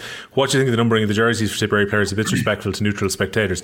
I, I think it does suck if you go and buy a program and you pick the program up Yeah. like we saw today that has one to twenty six just laid across the pitch, as opposed to having a team. But I just I looked at a lot of teams that come in. My focus was on the football because what I was doing on the radio earlier today. A lot of the football teams that were named had four to five changes on them, so you got to bring the pen for the changes one way or another uh, when it comes to these programs. Like they're just all over the place. Uh, Patrick Gold saying Cal is the players now and the talent will believe that they can win and bring an end to Limerick's run, just like in 2010 versus Kilkenny. Maybe is that the key, Skell, that you've got this Tipperary team? Maybe they're the only ones to stop five in a row. Easy on that. Jesus. we said they go forward. Let's, let's target the Munster final first. Yeah. Um, Stopping Limerick is is is is going to be a tricky proposition, and I think what you said last week, I think Murphy ran about beating them once is one thing, and beating them twice is an entirely different proposition. So uh, that, that, we'll be watching that with uh, with interested eyes when they meet down in excuse me in Thurles in a few weeks. Um, look, I, I, I stand by what I said a minute ago. Like it'll be the making of them together. I, I agree with you. Um, but to a point, like they have to keep growing and growing, and if they if they keep going on a similar trajectory, producing good performances like they did today, you know, who knows where to take them. You know, so you get like firstly today was a courageous performance by them. They build confidence in it, and if you if you have a team who knows what they're about and they have momentum and confidence together, that's a dangerous tandem. You know, so mm. like, and if they if they get knocked back theoretically, you know, in, in a couple of weeks' time, can they bounce back again? You know, because that's that's that's what it's all about. Like, I, I, I don't think I think it's a bit premature to say that they can they can take down Limerick. Have the potential, absolutely, they have the potential to do it. Will they do it is a different thing entirely. What about Clare, Paul? This weekend, it already feels the eight ball was used in Davy Fitzgerald's interview. Said they're behind the eight ball because of what happened today. Is there a kick in Clare, given how well they played against Limerick last year, when they go to the Gaelic grounds this Saturday night? Uh, it's a tough proposition for Clare the next match with Limerick. Like, as in, I don't think, uh, to be honest, I think Limerick go and beat Clare as well from the point of view that I think John Kiely's comments are reflective of the way he's thinking at the moment, in that he is keeping his eye on Limerick not turning up to a game maybe stagnant. Like today, you have to put you have to also say that Limerick weren't where Limerick usually are. Like you know, they were off that pace a small bit. And I think John Kiely is very aware of that. And I think the, the comments he was referencing to, and I know I'm going a long way around answering McClare here, but I think what he was referencing to, there was that people may be saying that this team is going to win five in a row, and not just five in a row, six in a row, seven in a row. And he's concern, concerned about his own team hearing that. So now Limerick are focusing on this, resetting against Clare this weekend. Clare are coming from a different point of view, going, we coughed up five goals, which we weren't expecting to do against Tipperary. Try and identify the problems and not present those same opportunities to a Limerick team that may punish you even if you don't make any mistakes. So I think the proposition is a lot different. Again, you have to look at it as well. I mean, I know a lot of Clare fans that say we go back to the Munster final last year and, you know, there was a puck of the ball in it, and John Kiely said that as well. Go back to the last time Limerick and Clare played, you know, it was one of the it was a very poor match. I'm not saying one of the worst matches I saw, but it was such a dead match. You know, you, you, as long as Clare don't turn up with that. Now I know there was no Tony Kelly that night and so on, but you just Clare need to put in a savage performance just to get the show back on the road now. That's all it is, and they have ample time. They have ample time to do it, but you know, a, a really good performance against Limerick will do a lot for it. And, you know, just doing a lot of the basic things well that maybe they didn't do against Tipperary today, that'll go a long way towards getting the show back on the road. But I think they'd rather have a different match. I think they'd rather play somebody else than play Limerick this weekend because I do think that the fact that Limerick got a bit of a warning off Waterford today, and Waterford highlighted them for in, in, in parts, outworking them in parts. I think that'll have a knock-on effect to the Clare game, and Limerick will look to re-establish themselves in the game as being the hardest workers, moving the ball really well and rattling the back of the net a few times. Because I think they'll look at Clare today saying, lads, if we don't get goals against Clare, well, Tipperary are doing something better in their full forward line than we're doing. So I think Limerick will take that as offence and Clare are going to have to deal with that. So it, it, it's going to be a very tough challenge for them. They have the players, like we said, they absolutely have the players individually. But what are Clare about at the moment as a team? What is their plan? Are they going to bring Tony Kelly into the game that bit more? Are more players going to support him around the pitch? You know, there's a few things there to, to ask, but it's, it's it's certainly a tough challenge for Clare this weekend. Right, Skell, how are they going to get on? Uh, again, I, I agree with everything Murph says. Um, ah, stop doing this. This happened twice last week. It's at least four times now. Because I definitely heard you saying earlier on, I'd have to agree with Murph there. That's not how this Yeah, it's, it's, it's not even against my better judgment. It's just, it is, yeah. We're singing off the same hymn sheet for now. For now. This could all change when, when we meet, when, when next week comes along for our own, our own counties. But um, it's a difficult proposition to go down to Limerick. I think Limerick will come away from today's game, obviously happy with the two points, but there's there's there's a lot of work ons, you could say. Um, I'd say John Kiely I'd say if he was disappointed, to, if you can call it that, after the league final with their shooting efficiency, he might be a bit more disappointed with the way things went today. They're obviously going to be missing uh, Hegarty's back, sorry, because he was two yellows. They'll be missing Flanagan. Um, I'd say this week a bit of a bite, a bite to it all. Um, but again, I, I just see I, I, see Limerick winning. To be honest, I see winning home crowd getting the show back on the road. I think probably four or five points. To be honest, you know, and, and from the goals perspective, I just as, as you were talking, more, I was thinking, if you're Brian Lohan, do you change your keeper?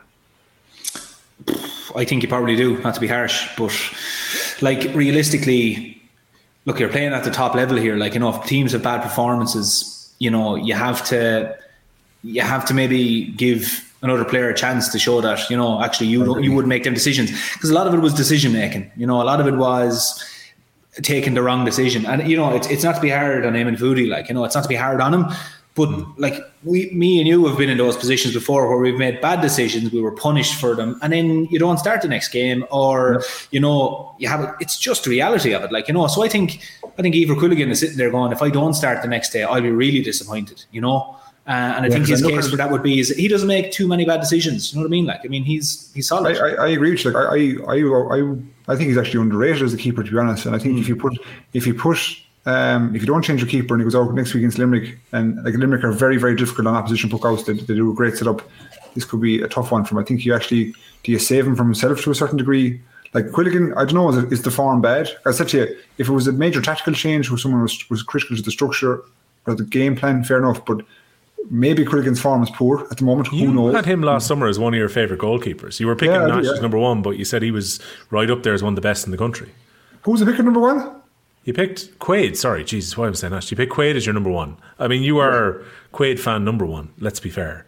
But you were like, Clare have got an outstanding goalkeeper here as well, and now is he a different. They do, yeah. You were asking Yeah. me who's underrated, and I said Quilligan's underrated. Um, but see, what happens is some goal some goalkeepers build up money in the bank. I put it that way to you, right? So then when they make an error, it's kind of just passed off. You know, so like Yeah. Nicky has Nicky has so much money in the bank now that if he makes three howlers like that was meant today, it's still it's still okay. You know, Yeah. So whereas Quilligan made an error against Tipperary a couple of years ago in in Limerick was it the Munster final? No, it wasn't the Munster final. Munster semi-final, or even round robin, I'm not sure. But he uh, made an error, got bet by the near post by I think Shane Flanagan goal, and that seems to have stuck with him for some reason. You know, whereas I think he's built up enough of reputation in my my view to be a consistent number one. Like puck outs is good. Like against Kilkenny last year, when when there wasn't too many performances to, to, to say were positive for Clare, you'd have to say that Shane O'Donnell and Eibhear Quilligan both played well. You know, so I, that's why I was quite surprised to see the change coming, and you could kind of see it coming too with the way the league was going. But I'd say if you ask people in Clare themselves who was going to be number one, they, would- they would have all said Quilligan. So I'm surprised that he, he he wasn't in goals. And I do, truthfully speaking, this is dog eat dog stuff. If Clare lose again this weekend, which is there's a probability of it too, they're under pressure. So you have to go out. You have to go out and bring your best fifteen. And for me, he's he's one of them.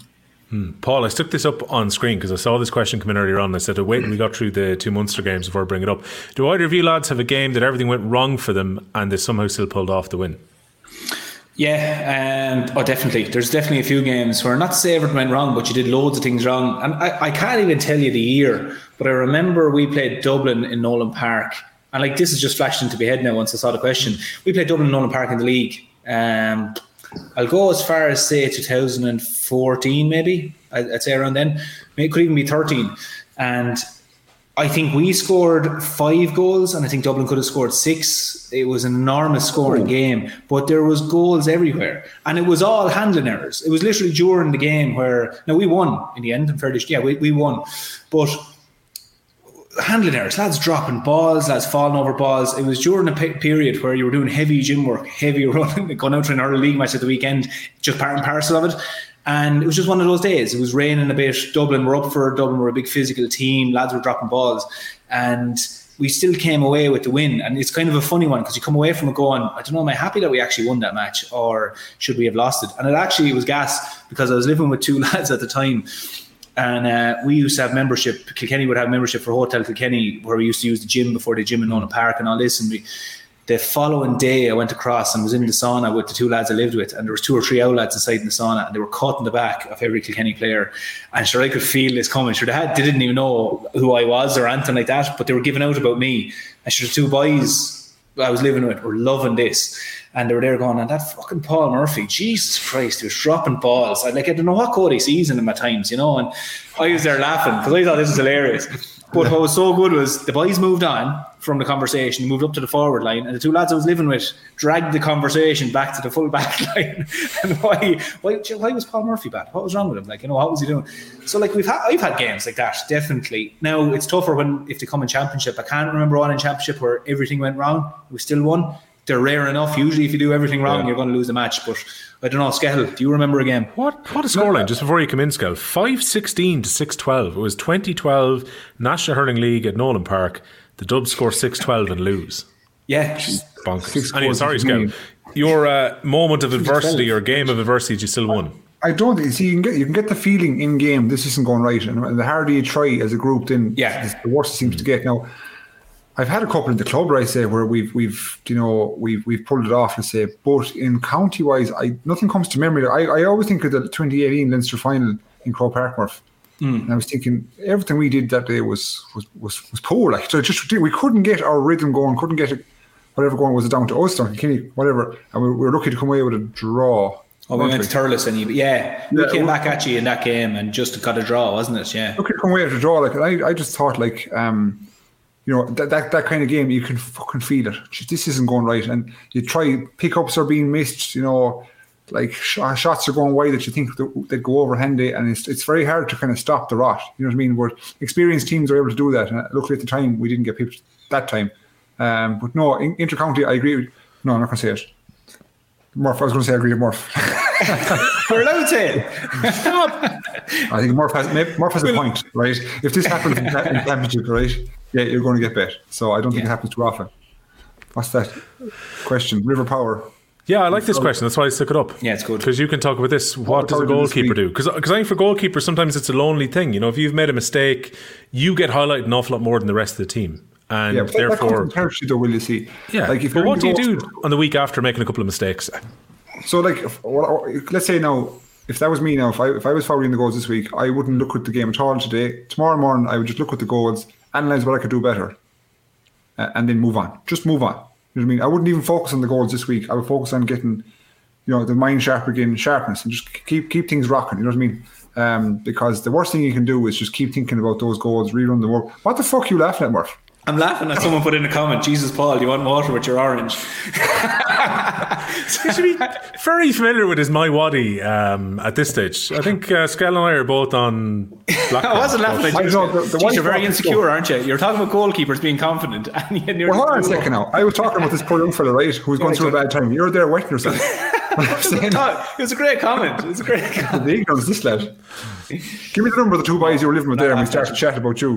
No, I tell you, in fairness, uh, I will say, I agree with Skehill there, obviously, I, not to be highlighting disagreeing with each other. No, but like the thing is about it, like, it's it's very tough, right? Look, you're at intercounty level if you're for for for and Foodie. Like, I mean, you're at intercounty level. You make mistakes, it's going to be highlighted. and You just have to accept that. And lads go, what do you do? How do you bounce back from it? Like when I had, let's say, my day that was for, like, let's say, Eamon Foudy's day today where he didn't have a good day. It's not like it's no panic. Like there's no one, there's no one dead. He'll go on the next day, and he's obviously was picked because he's been doing really well in training. He just has to remember that that you know, what the performance may be, the few mistakes I made today, I'm in the goal. When I make mistakes, they're punished. Corner Ford makes mistakes, a lad just comes out with the ball. In 2010, 2009, I started midfield for Kilkenny against Dublin. I was flying it in training, and I ended up marking Alan McCrabbe that day inside Nowlan Park. He ended up winning an All Star that year, but I came out completely flat. Didn't hurl well at all. I think I poked one ball, and I was dropped from Kilkenny for that year. And like the learning curve for me there, 2009, yeah, the learning curve for me there was that um, I just basically went like, that's not me. That's not the player I am. Like my opportunity was given to me. I didn't take it right, I'm going back at this again. And I think Eamon Foudy will just go, look, that's not the player I am. I made two mistakes. I got punished, two or three mistakes. I got punished. This is championship hurling. You can expect that. Go back into training and like as a goalkeeping, you know, let's say squad or cell or whatever you want to call them, himself and Eibhear Quilligan, the lads will go at it and say, look, it that's just the joys of it. When we reset and we go at it again and we have a bit of competition, but like it's just the nature of it. I, I hate to say it, but like a goalkeeper and a full back line, you make mistakes, you're punished, and you, you think it's the center of the world, and you think, oh, you know, you never recover from that. You will, you know, you will, and it's just the nature of it. And you know what? You come back stronger from it. If anything, if you take it on board and come back, you'll come back stronger from it. Yeah, sure. It's, it's character building, isn't it? Completely, hmm. completely. Like, yeah. you need, like people always say, oh, he has to get his confidence back up. Confidence comes in a while, but he has to be courageous now. Yeah. He has to go after it this week and accept that what happened happened today and move on and, and Yeah. keep keep keep the courage, keep going after it, and just focus Yeah. on the first ball. If he's picked, focus on the first ball on Saturday evening. And what, you, what you'll also find as well, not to jump across you, what you'll also find is that you'll never have criticism from a fella who's actually stood in the same position as you. Like, I mean, if any lad is saying something stupid about Eamon Foudy over the weekend or tomorrow morning or whatever, guarantee that fella never stood in his position and actually stood between the sticks for Clare or for Tipperary or Galway or Kenny or anyone.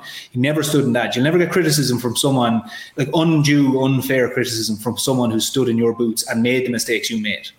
Yeah, um, I love the way people there's like a chance now that we're live on the Hurling Pod this week. Um, so join us on YouTube if we decide to do more lives during the uh, year. In fairness, it's a good lively debate going on at the moment, so I think this might well be something we do again.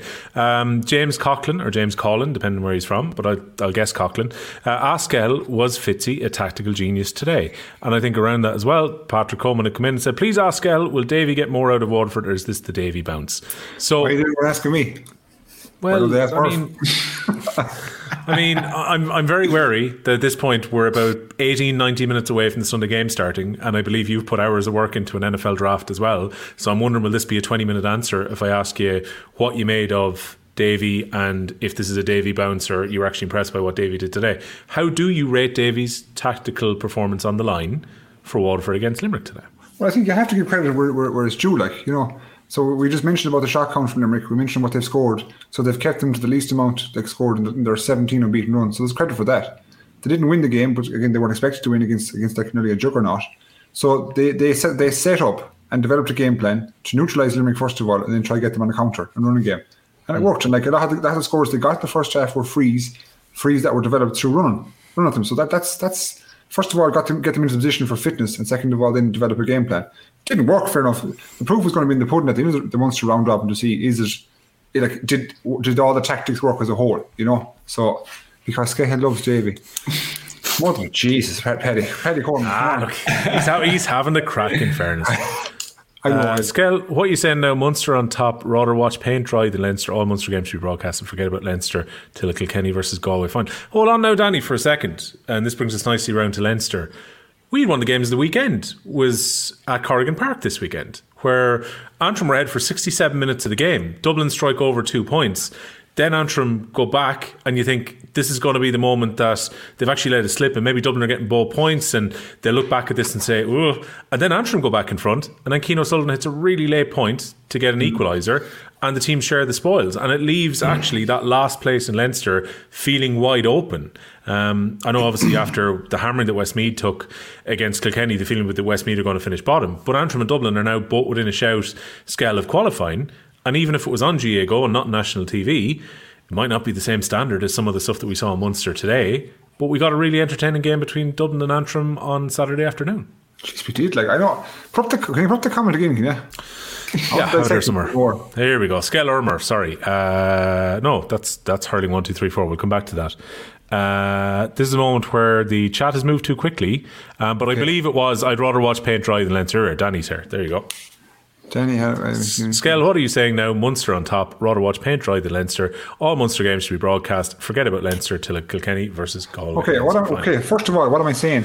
Uh, first of all, we never we never actually said Murphy, any of us, that, that the, the Leinster Championship was a better championship than Munster. You know, we all kind of said Munster is a great championship. It's fabulous. You know, it produces some great games, but that just don't be throwing shade as much as people do in the Leinster. So obviously, what, what happens is people compare. They compare both provinces, and fair enough there, it's just the way it is. There's more quality in Munster at the moment than there is in Leinster. But like, like that, I think it's, it's slightly disrespectful when you look at the Antrim Dublin game. That, that was a savage game.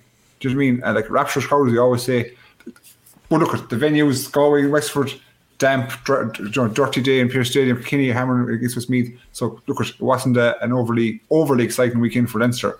But I wouldn't fucking shit all over it. like a man's down there watching paint dry. Did you ever watch paint dry? It takes an age. But like, I like, ultimately, like you're going to get these cracking games uh, in, in in Leinster too. So like rather than you know, pissing them, just uh, look forward to them with anticipation. Yeah, hmm. I, I'd say as well. I mean, I heard earlier today before the game, Joe Malloy and Tommy were just talking about, you know, there's articles going up there. I think Michael Foley wrote an article as well just about the entertainment is gone out of hurling. Like, this is obviously a big talking point at the moment. But, like, that Antrim Dublin game, the first thing you think of is entertainment. Like if you think about today, Waterford and Limerick, it was really entertaining. Like I mean, what's entertainment? Like where it's it's controversial, where there's a lot happening, there's a lot of instinctive hurling. A lot of people are saying that obviously, you know, the, the tactics and things were dominating. But I think if if we saw anything from Limerick and Waterford, from Antrim and Dublin, you know, it was instinctive hurling. Um, and it was even you know, Clare and Tipperary, yeah, like I mean, at times it, it, it showed flares and flickers of really entertaining hurling. But you know, just going touching back to what Joe and Tommy were saying, we're like, you know, maybe is it gone a bit stale and different things, and the entertainment is gone. I think we saw it there. That like, I mean, Antrim and Dublin. If you were looking for entertainment, that's that was a very entertaining game. And like I know people might pull through and say, oh yeah, Limerick this, or you know, Clare would beat them, or Tipperary beat whatever entertainment. If that's what you were looking for, that was a great game. Yeah. Um, so both teams are in a interesting position, Skell, after that game because we spoke about it last week. This was important for Dublin because Dublin now have got Westmeath next, where they would be expected to win at Parnell Park on Saturday. Antrim got a tricky trip to go against Wexford, but may well view that as a bit of a free hit because Antrim will expect to pick up points when they play against Westmeath in a couple of rounds' time. Mm-hmm. So therefore, Dublin, because we already spoke about how difficult it's going to be, maybe moving to Croke Park for that game against Wexford, particularly.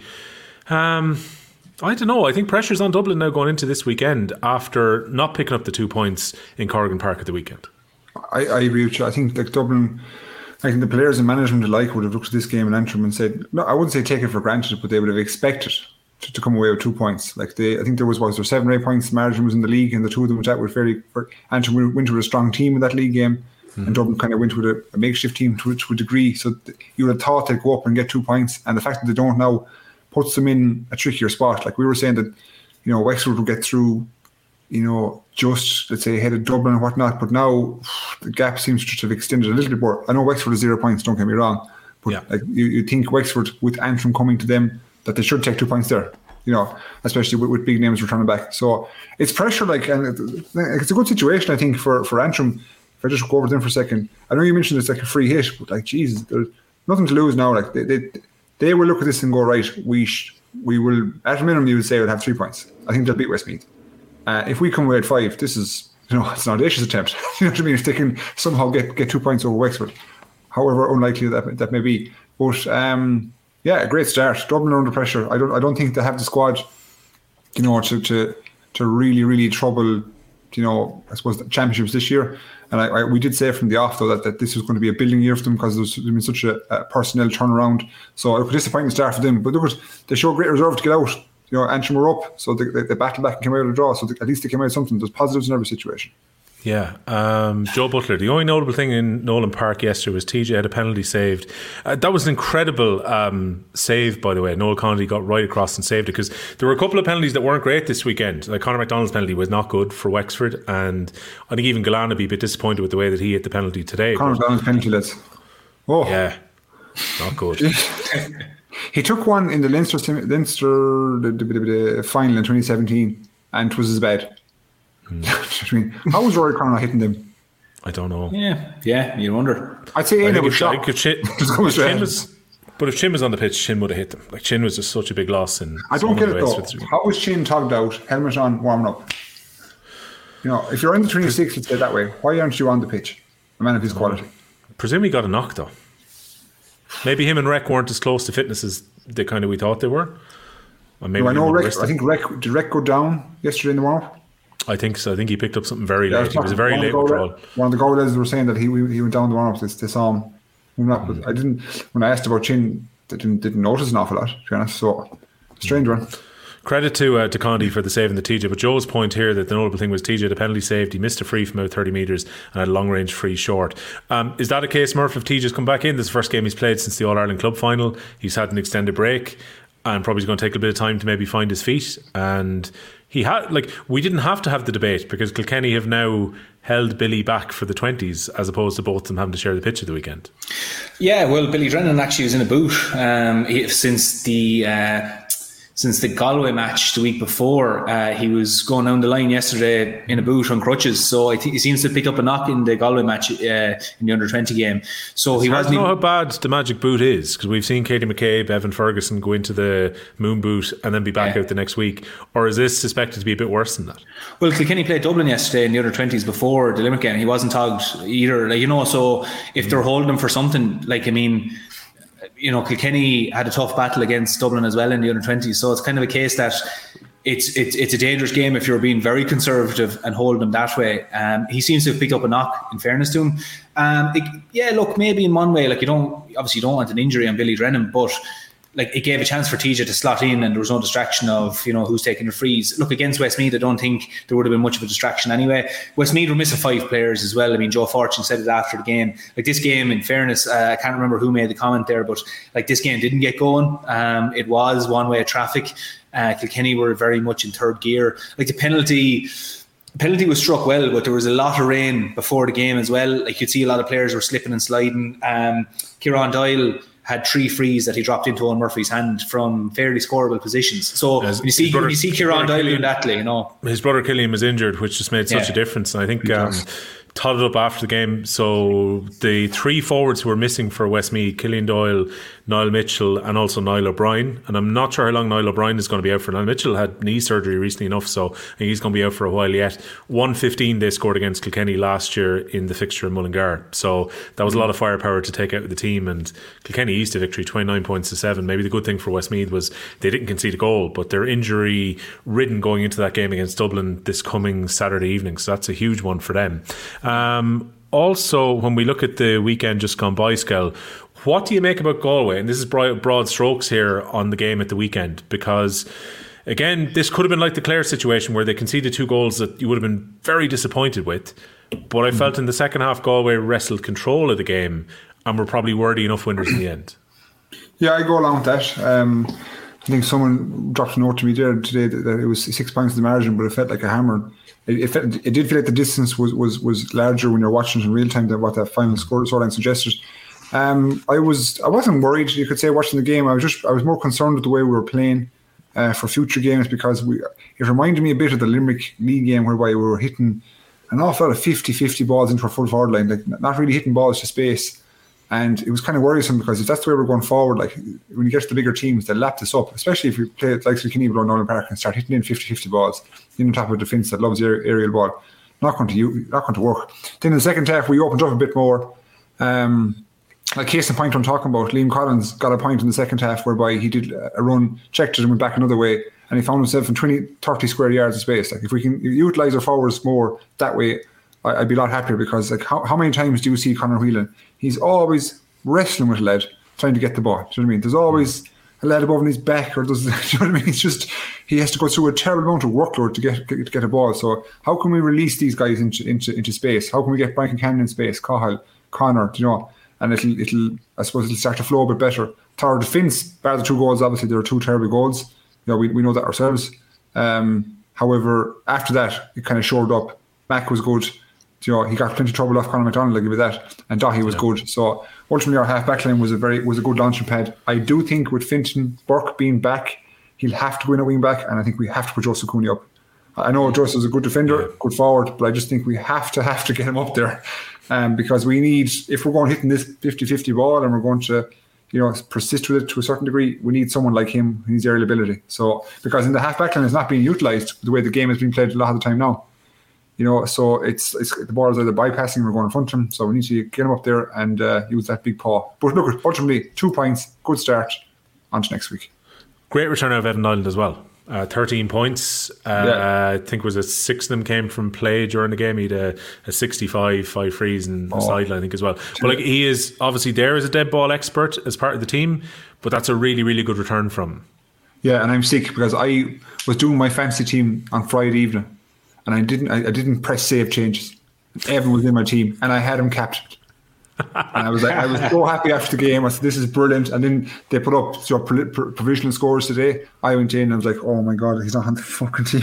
but look, he's, he's, he he does this for Clarenbridge too. Like it's well within his capability because his skill set is very high. So he's very good in tight, tight, tight areas getting the ball. Not quite Keelan standard, but he's and like he's he's good at getting the ball and fending it for himself. So and he's he's an absolutely deadly uh, the, the shooting expert. So I'm, I'm, I'm delighted to see it for him for himself because he's, he's like he's a hard worker, sound fella. But I'm delighted for Galway as well that we have another forward who can execute like he has, and we've another scoring forward, and, and it's currently with progress. So again, don't settle on that, onwards and upwards, and uh, back it up this weekend. Yeah, um, Murph again. The wait goes on for Wexford for a win in championship against Galway. We noted last week, '96 All Ireland semi final was the last time they beat them in championship, and you know the period that probably killed them during the game was 26 to 35 minutes. They scored one point. Yeah, At a stage when they actually were a little bit on top against Galway, they allowed Galway again to reel off a run of scores. And this has happened before. It happened in the Walsh Cup final slash first league game earlier this year. Remember, we were talking about the fact they ran off, I think it was 10 points without response. Yeah. Um, that's just going to kill you in a game if you go through a 9, 10 minute spell without a score. Yeah, absolutely. And even you think they, they put that together with Galway coming out of the traps in the second half and really going at them again. You know, they had a great platform. And I think they kind of they fed off of nearly being surprised when they got the two goals that suddenly they had I think it was a five point lead at that stage because I think Galway Galway could have got the first point, but suddenly a five point lead. And it kind of sprung Wexford into life because I didn't expect Wexford to have a bit of a spring in their step in this game. But, you know, again, those things we spoke about it last week here that um, in in the game now alone in Wexford Park that they let Galway score 10 scores in a row, I think it was. And we said they wouldn't let them do that again. They nearly very much did in this game. Um, they just about broke it up. But again, in the second half, like Galway just kicked on and, and Wexford didn't do anything to try and stem the tide. What I thought was interesting from both sides at times, and it's something definitely Galway will look at to improve on, is a lot of aimless balls struck down into half back lines where there was one lad standing on his own. Like how many times did Dio O'Keeffe come out with the ball yesterday? And like uncharacteristically from few players, like you know, Park Mannion came out with the ball yesterday, had a look up. Um, soloed it a few times, or maybe could have been Cathal Mannion. I think it was Pádraic though. And and and he, yeah, he looked. No one was there. Thrown it on the hurl. And then just poked it off the hurl down the line, and Diarmuid O'Keeffe, and there was nobody around him. So there was, and I think there was a uh, there was a period there of like two or three minutes for both sides it was like tennis where they were striking the ball back and forth. Both sides will be unhappy with that, but I think particularly Henry will be looking at that going. You know, we've spoken about most likely carrying that ball up through that middle area, getting it into good positions, and then the likes of Evan Niland, Conor Whelan, Conor Cooney, these lads coming through and putting the ball over the bar. But for periods, they didn't do that. I think Henry will be looking at that going, well, let's wait and see what Kilkenny bring. But most likely, you can guarantee Kilkenny will try and do that. So I think the match next weekend is going to be telling for both Kilkenny and Galway, but particularly Galway. If they're put under pressure, will they strike that aimless ball for Richie Reid to go drifting onto? Because it's it's it's it's not a good platform for a team in this day and age if that's the type of ball you're going to pump down into an open half back line. Yeah, um, Martin Furlong there, Chin's shoulder was injured during the week, Reck was injured during the warm up. Both are expected back next week, though not certain, according to Darragh Egan. So, big boost if they get them both back over the week coming. Um, Cork waiting in the long grass. That's one.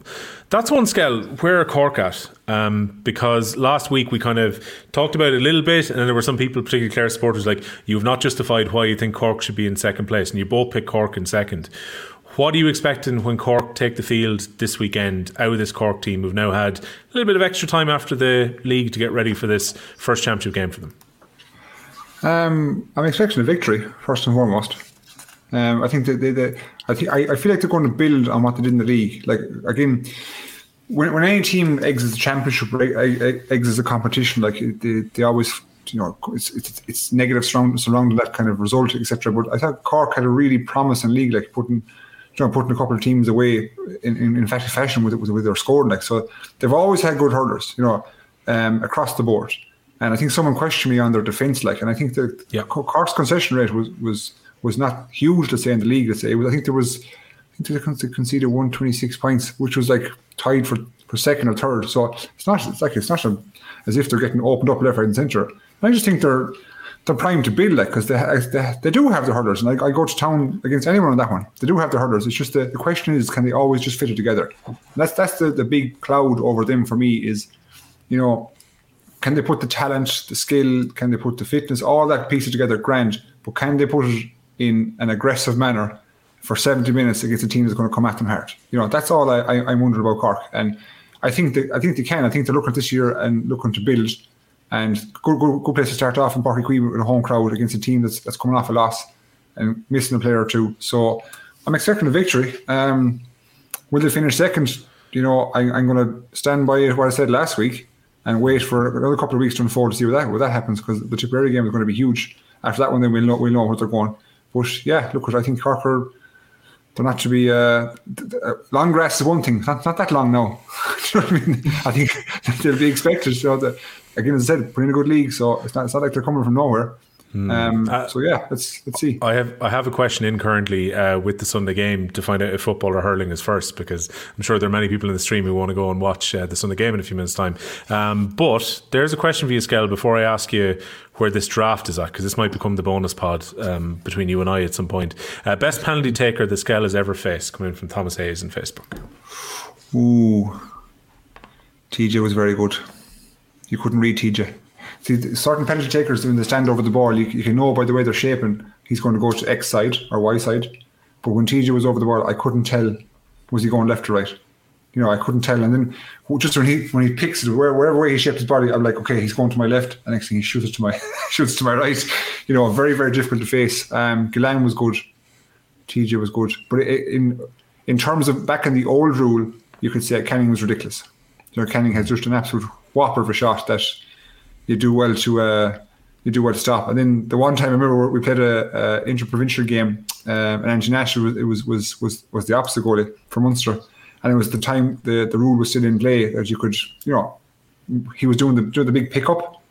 Uh, he, he carried in like seven or eight yards and then, then wallop it. I'll never forget thinking, geez, this lad is going to absolutely wallop this ball. And he hit it. I'm not joking, lads. The power that went into that shot, right?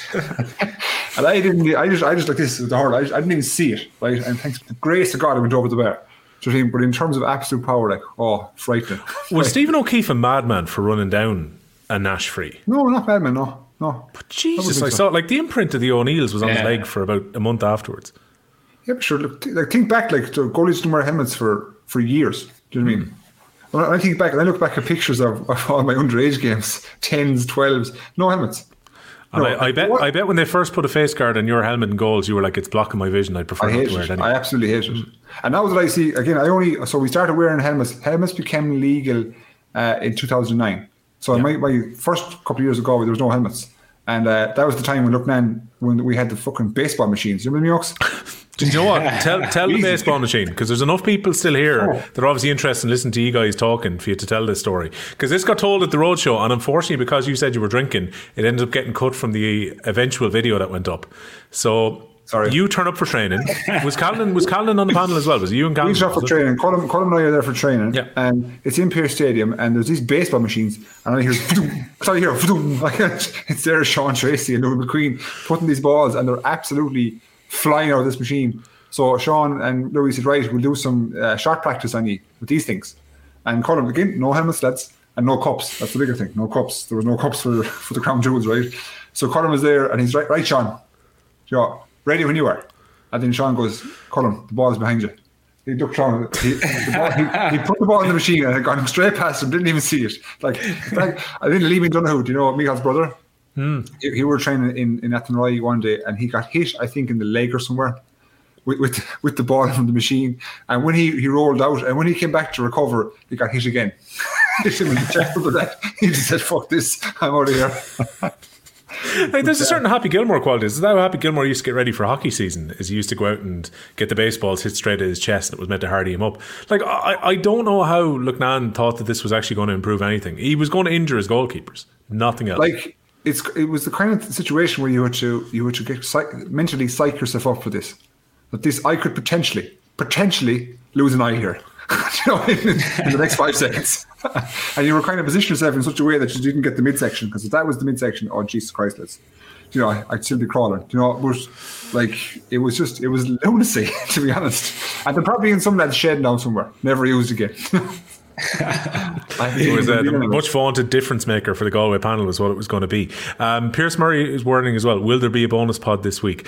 Uh, I don't know because obviously this um, live idea was slightly different. I have this great idea of uh, Skell doing the Father Ted being the bonus episode, um, which may well still happen.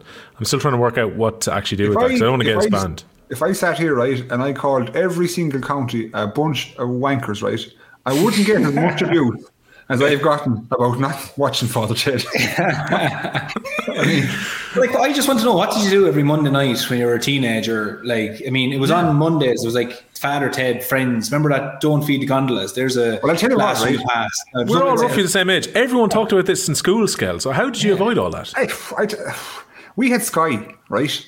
Uh, when I when we when we first came. On. It was on Channel Four. Channel Four was on Sky as well. Give me a second. It was on RT. Yeah. So even like I just I was always watching shit on Sky Sport. I don't know. I, I just never got into it, and like I didn't think it was going to be part of our our society or our, our, our identity as a nation that I have to watch this Father Ted. Like I think Skell turned it on one day and thought it was a reality show. It was just too close to home for him. He was like, "This is is this Stone and Capitacular? What's the story?" Throw over the road. is this Big Brother or something, or what is it? I did like technically. I think uh, Craggy Island was you leave Galway, you go west until you see the English tankers dropping off the nuclear waste, and then the, eventually the island will appear. I believe is its official location. But I'm, I'm really looking forward to seeing this. It's going to be glorious. Uh, Sunday game starting with football. Great news. Um, oh, I'm going to tip and Clare here on the Italian side anyway. Oh, uh, yeah. Well, at least Murph has it there in the background. Okay, we will wrap up then because there's a few uh, bits yeah. and pieces that have come in that we'll just finish up on here. Um, Gary, Jerry Gavin, I should say, on the Facebook. Paul, who oh. wins, Kilkenny or Galway? Kilkenny. Oh. Well, Skell obviously doesn't agree with this. I know. So what, Kilkenny, why, uh, why are Kilkenny going to beat Galway? Ah, why are Kilkenny going to beat Galway? That's a good question. Like, just looking at it from the weekend, I think if Galway come uh, and are anyway flat footed in the way that they played against Wexford, I think Kilkenny will capitalise on that. Again, you, you always, in these situations, when okay, I know we went to a tip to beat Clare this week, but indications were there that Tipp were playing very clinically. This is a tight one for both sides. I'm kind of giving a small bit of uh, tip here to Kilkenny, the fact that it's in Nowlan Park as well. Um, but I just think at the moment, you know, Galway, will they threaten towards goal?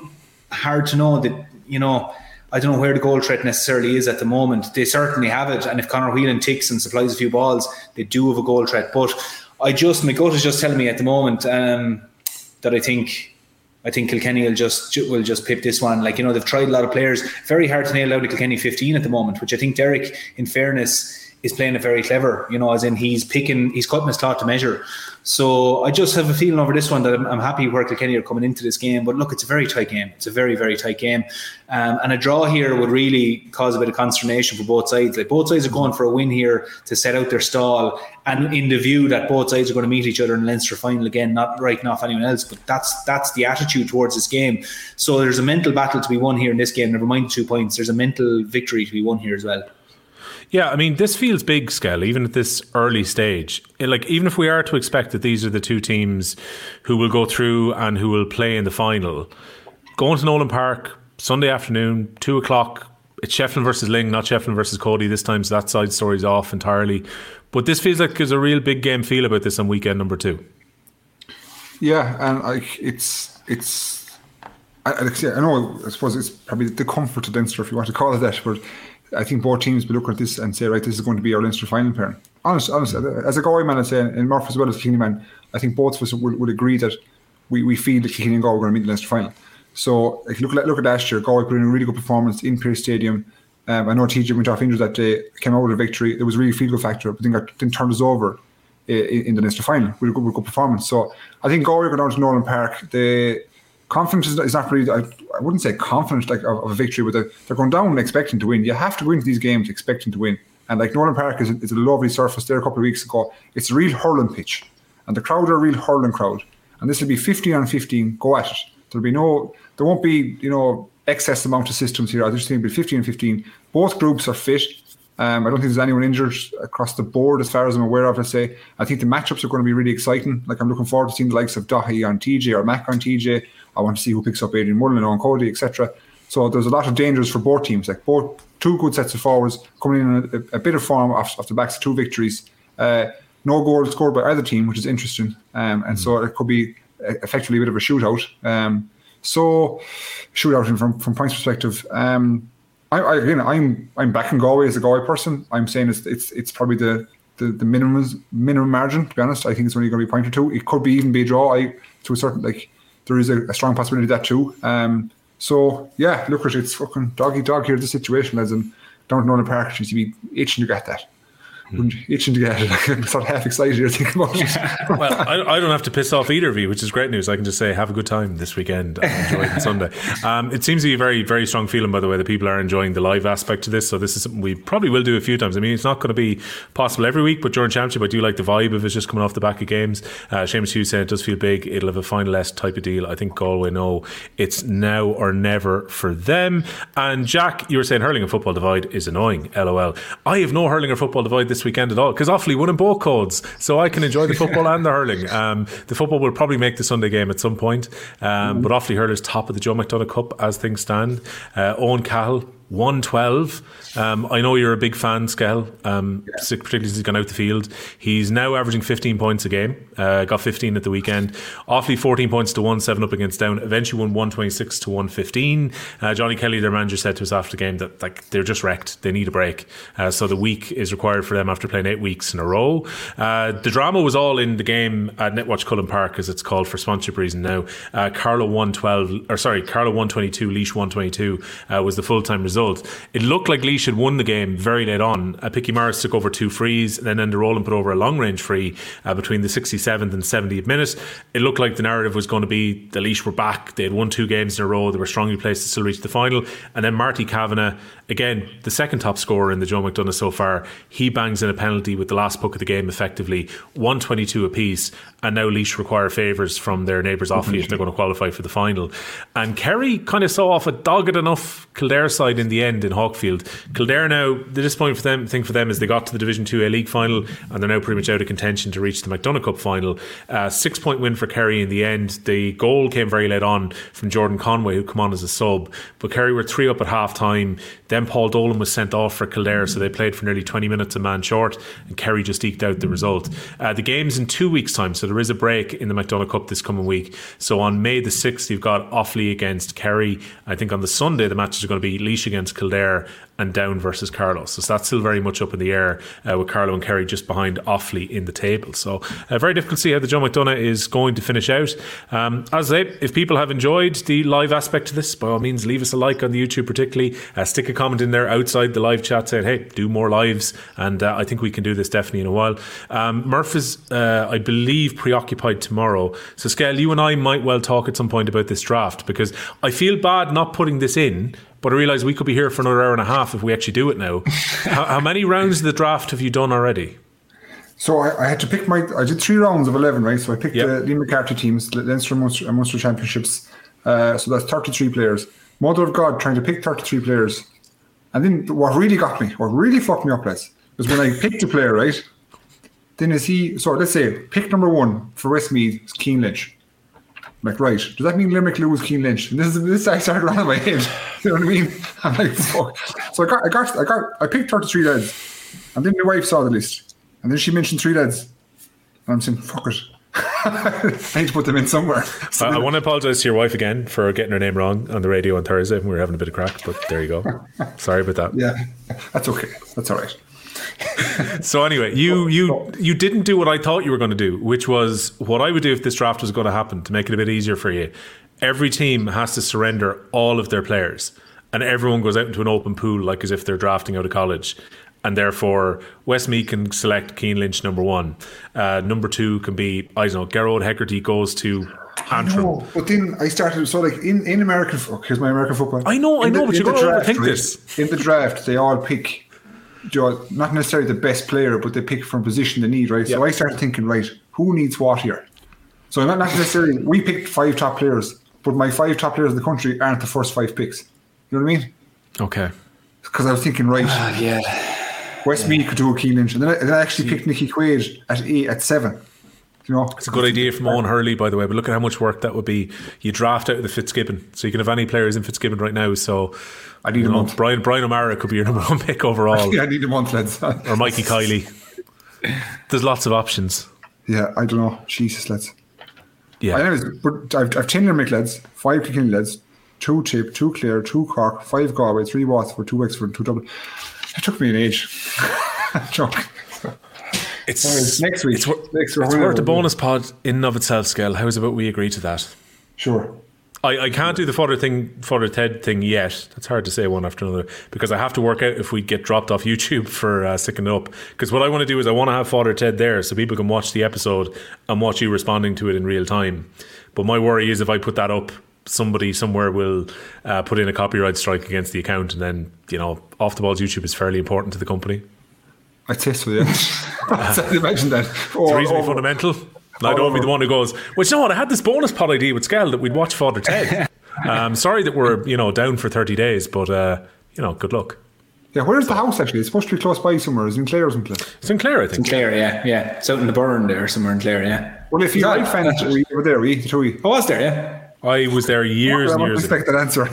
Yeah. Of course I like, was more like what was on. And then Five- the Aillwee Caves is where they filmed the one with uh, Victor Meldrew. I don't So believe it. I don't believe that was the Aillwee Caves. S- Skell, like I mean, you're just going to you're just going to get into it now if we just pull out all the locations that Father Ted has been filmed in. And have you or haven't you been there?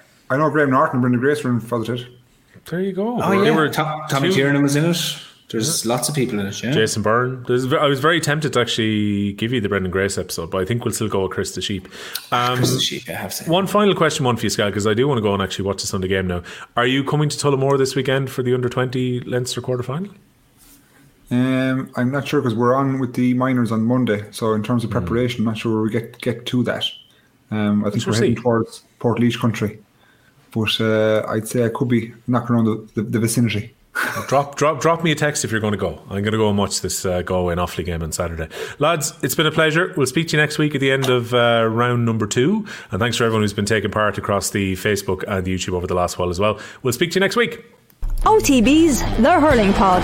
With Bord Gáis Energy, proud sponsors of the Senior Hurling Championship.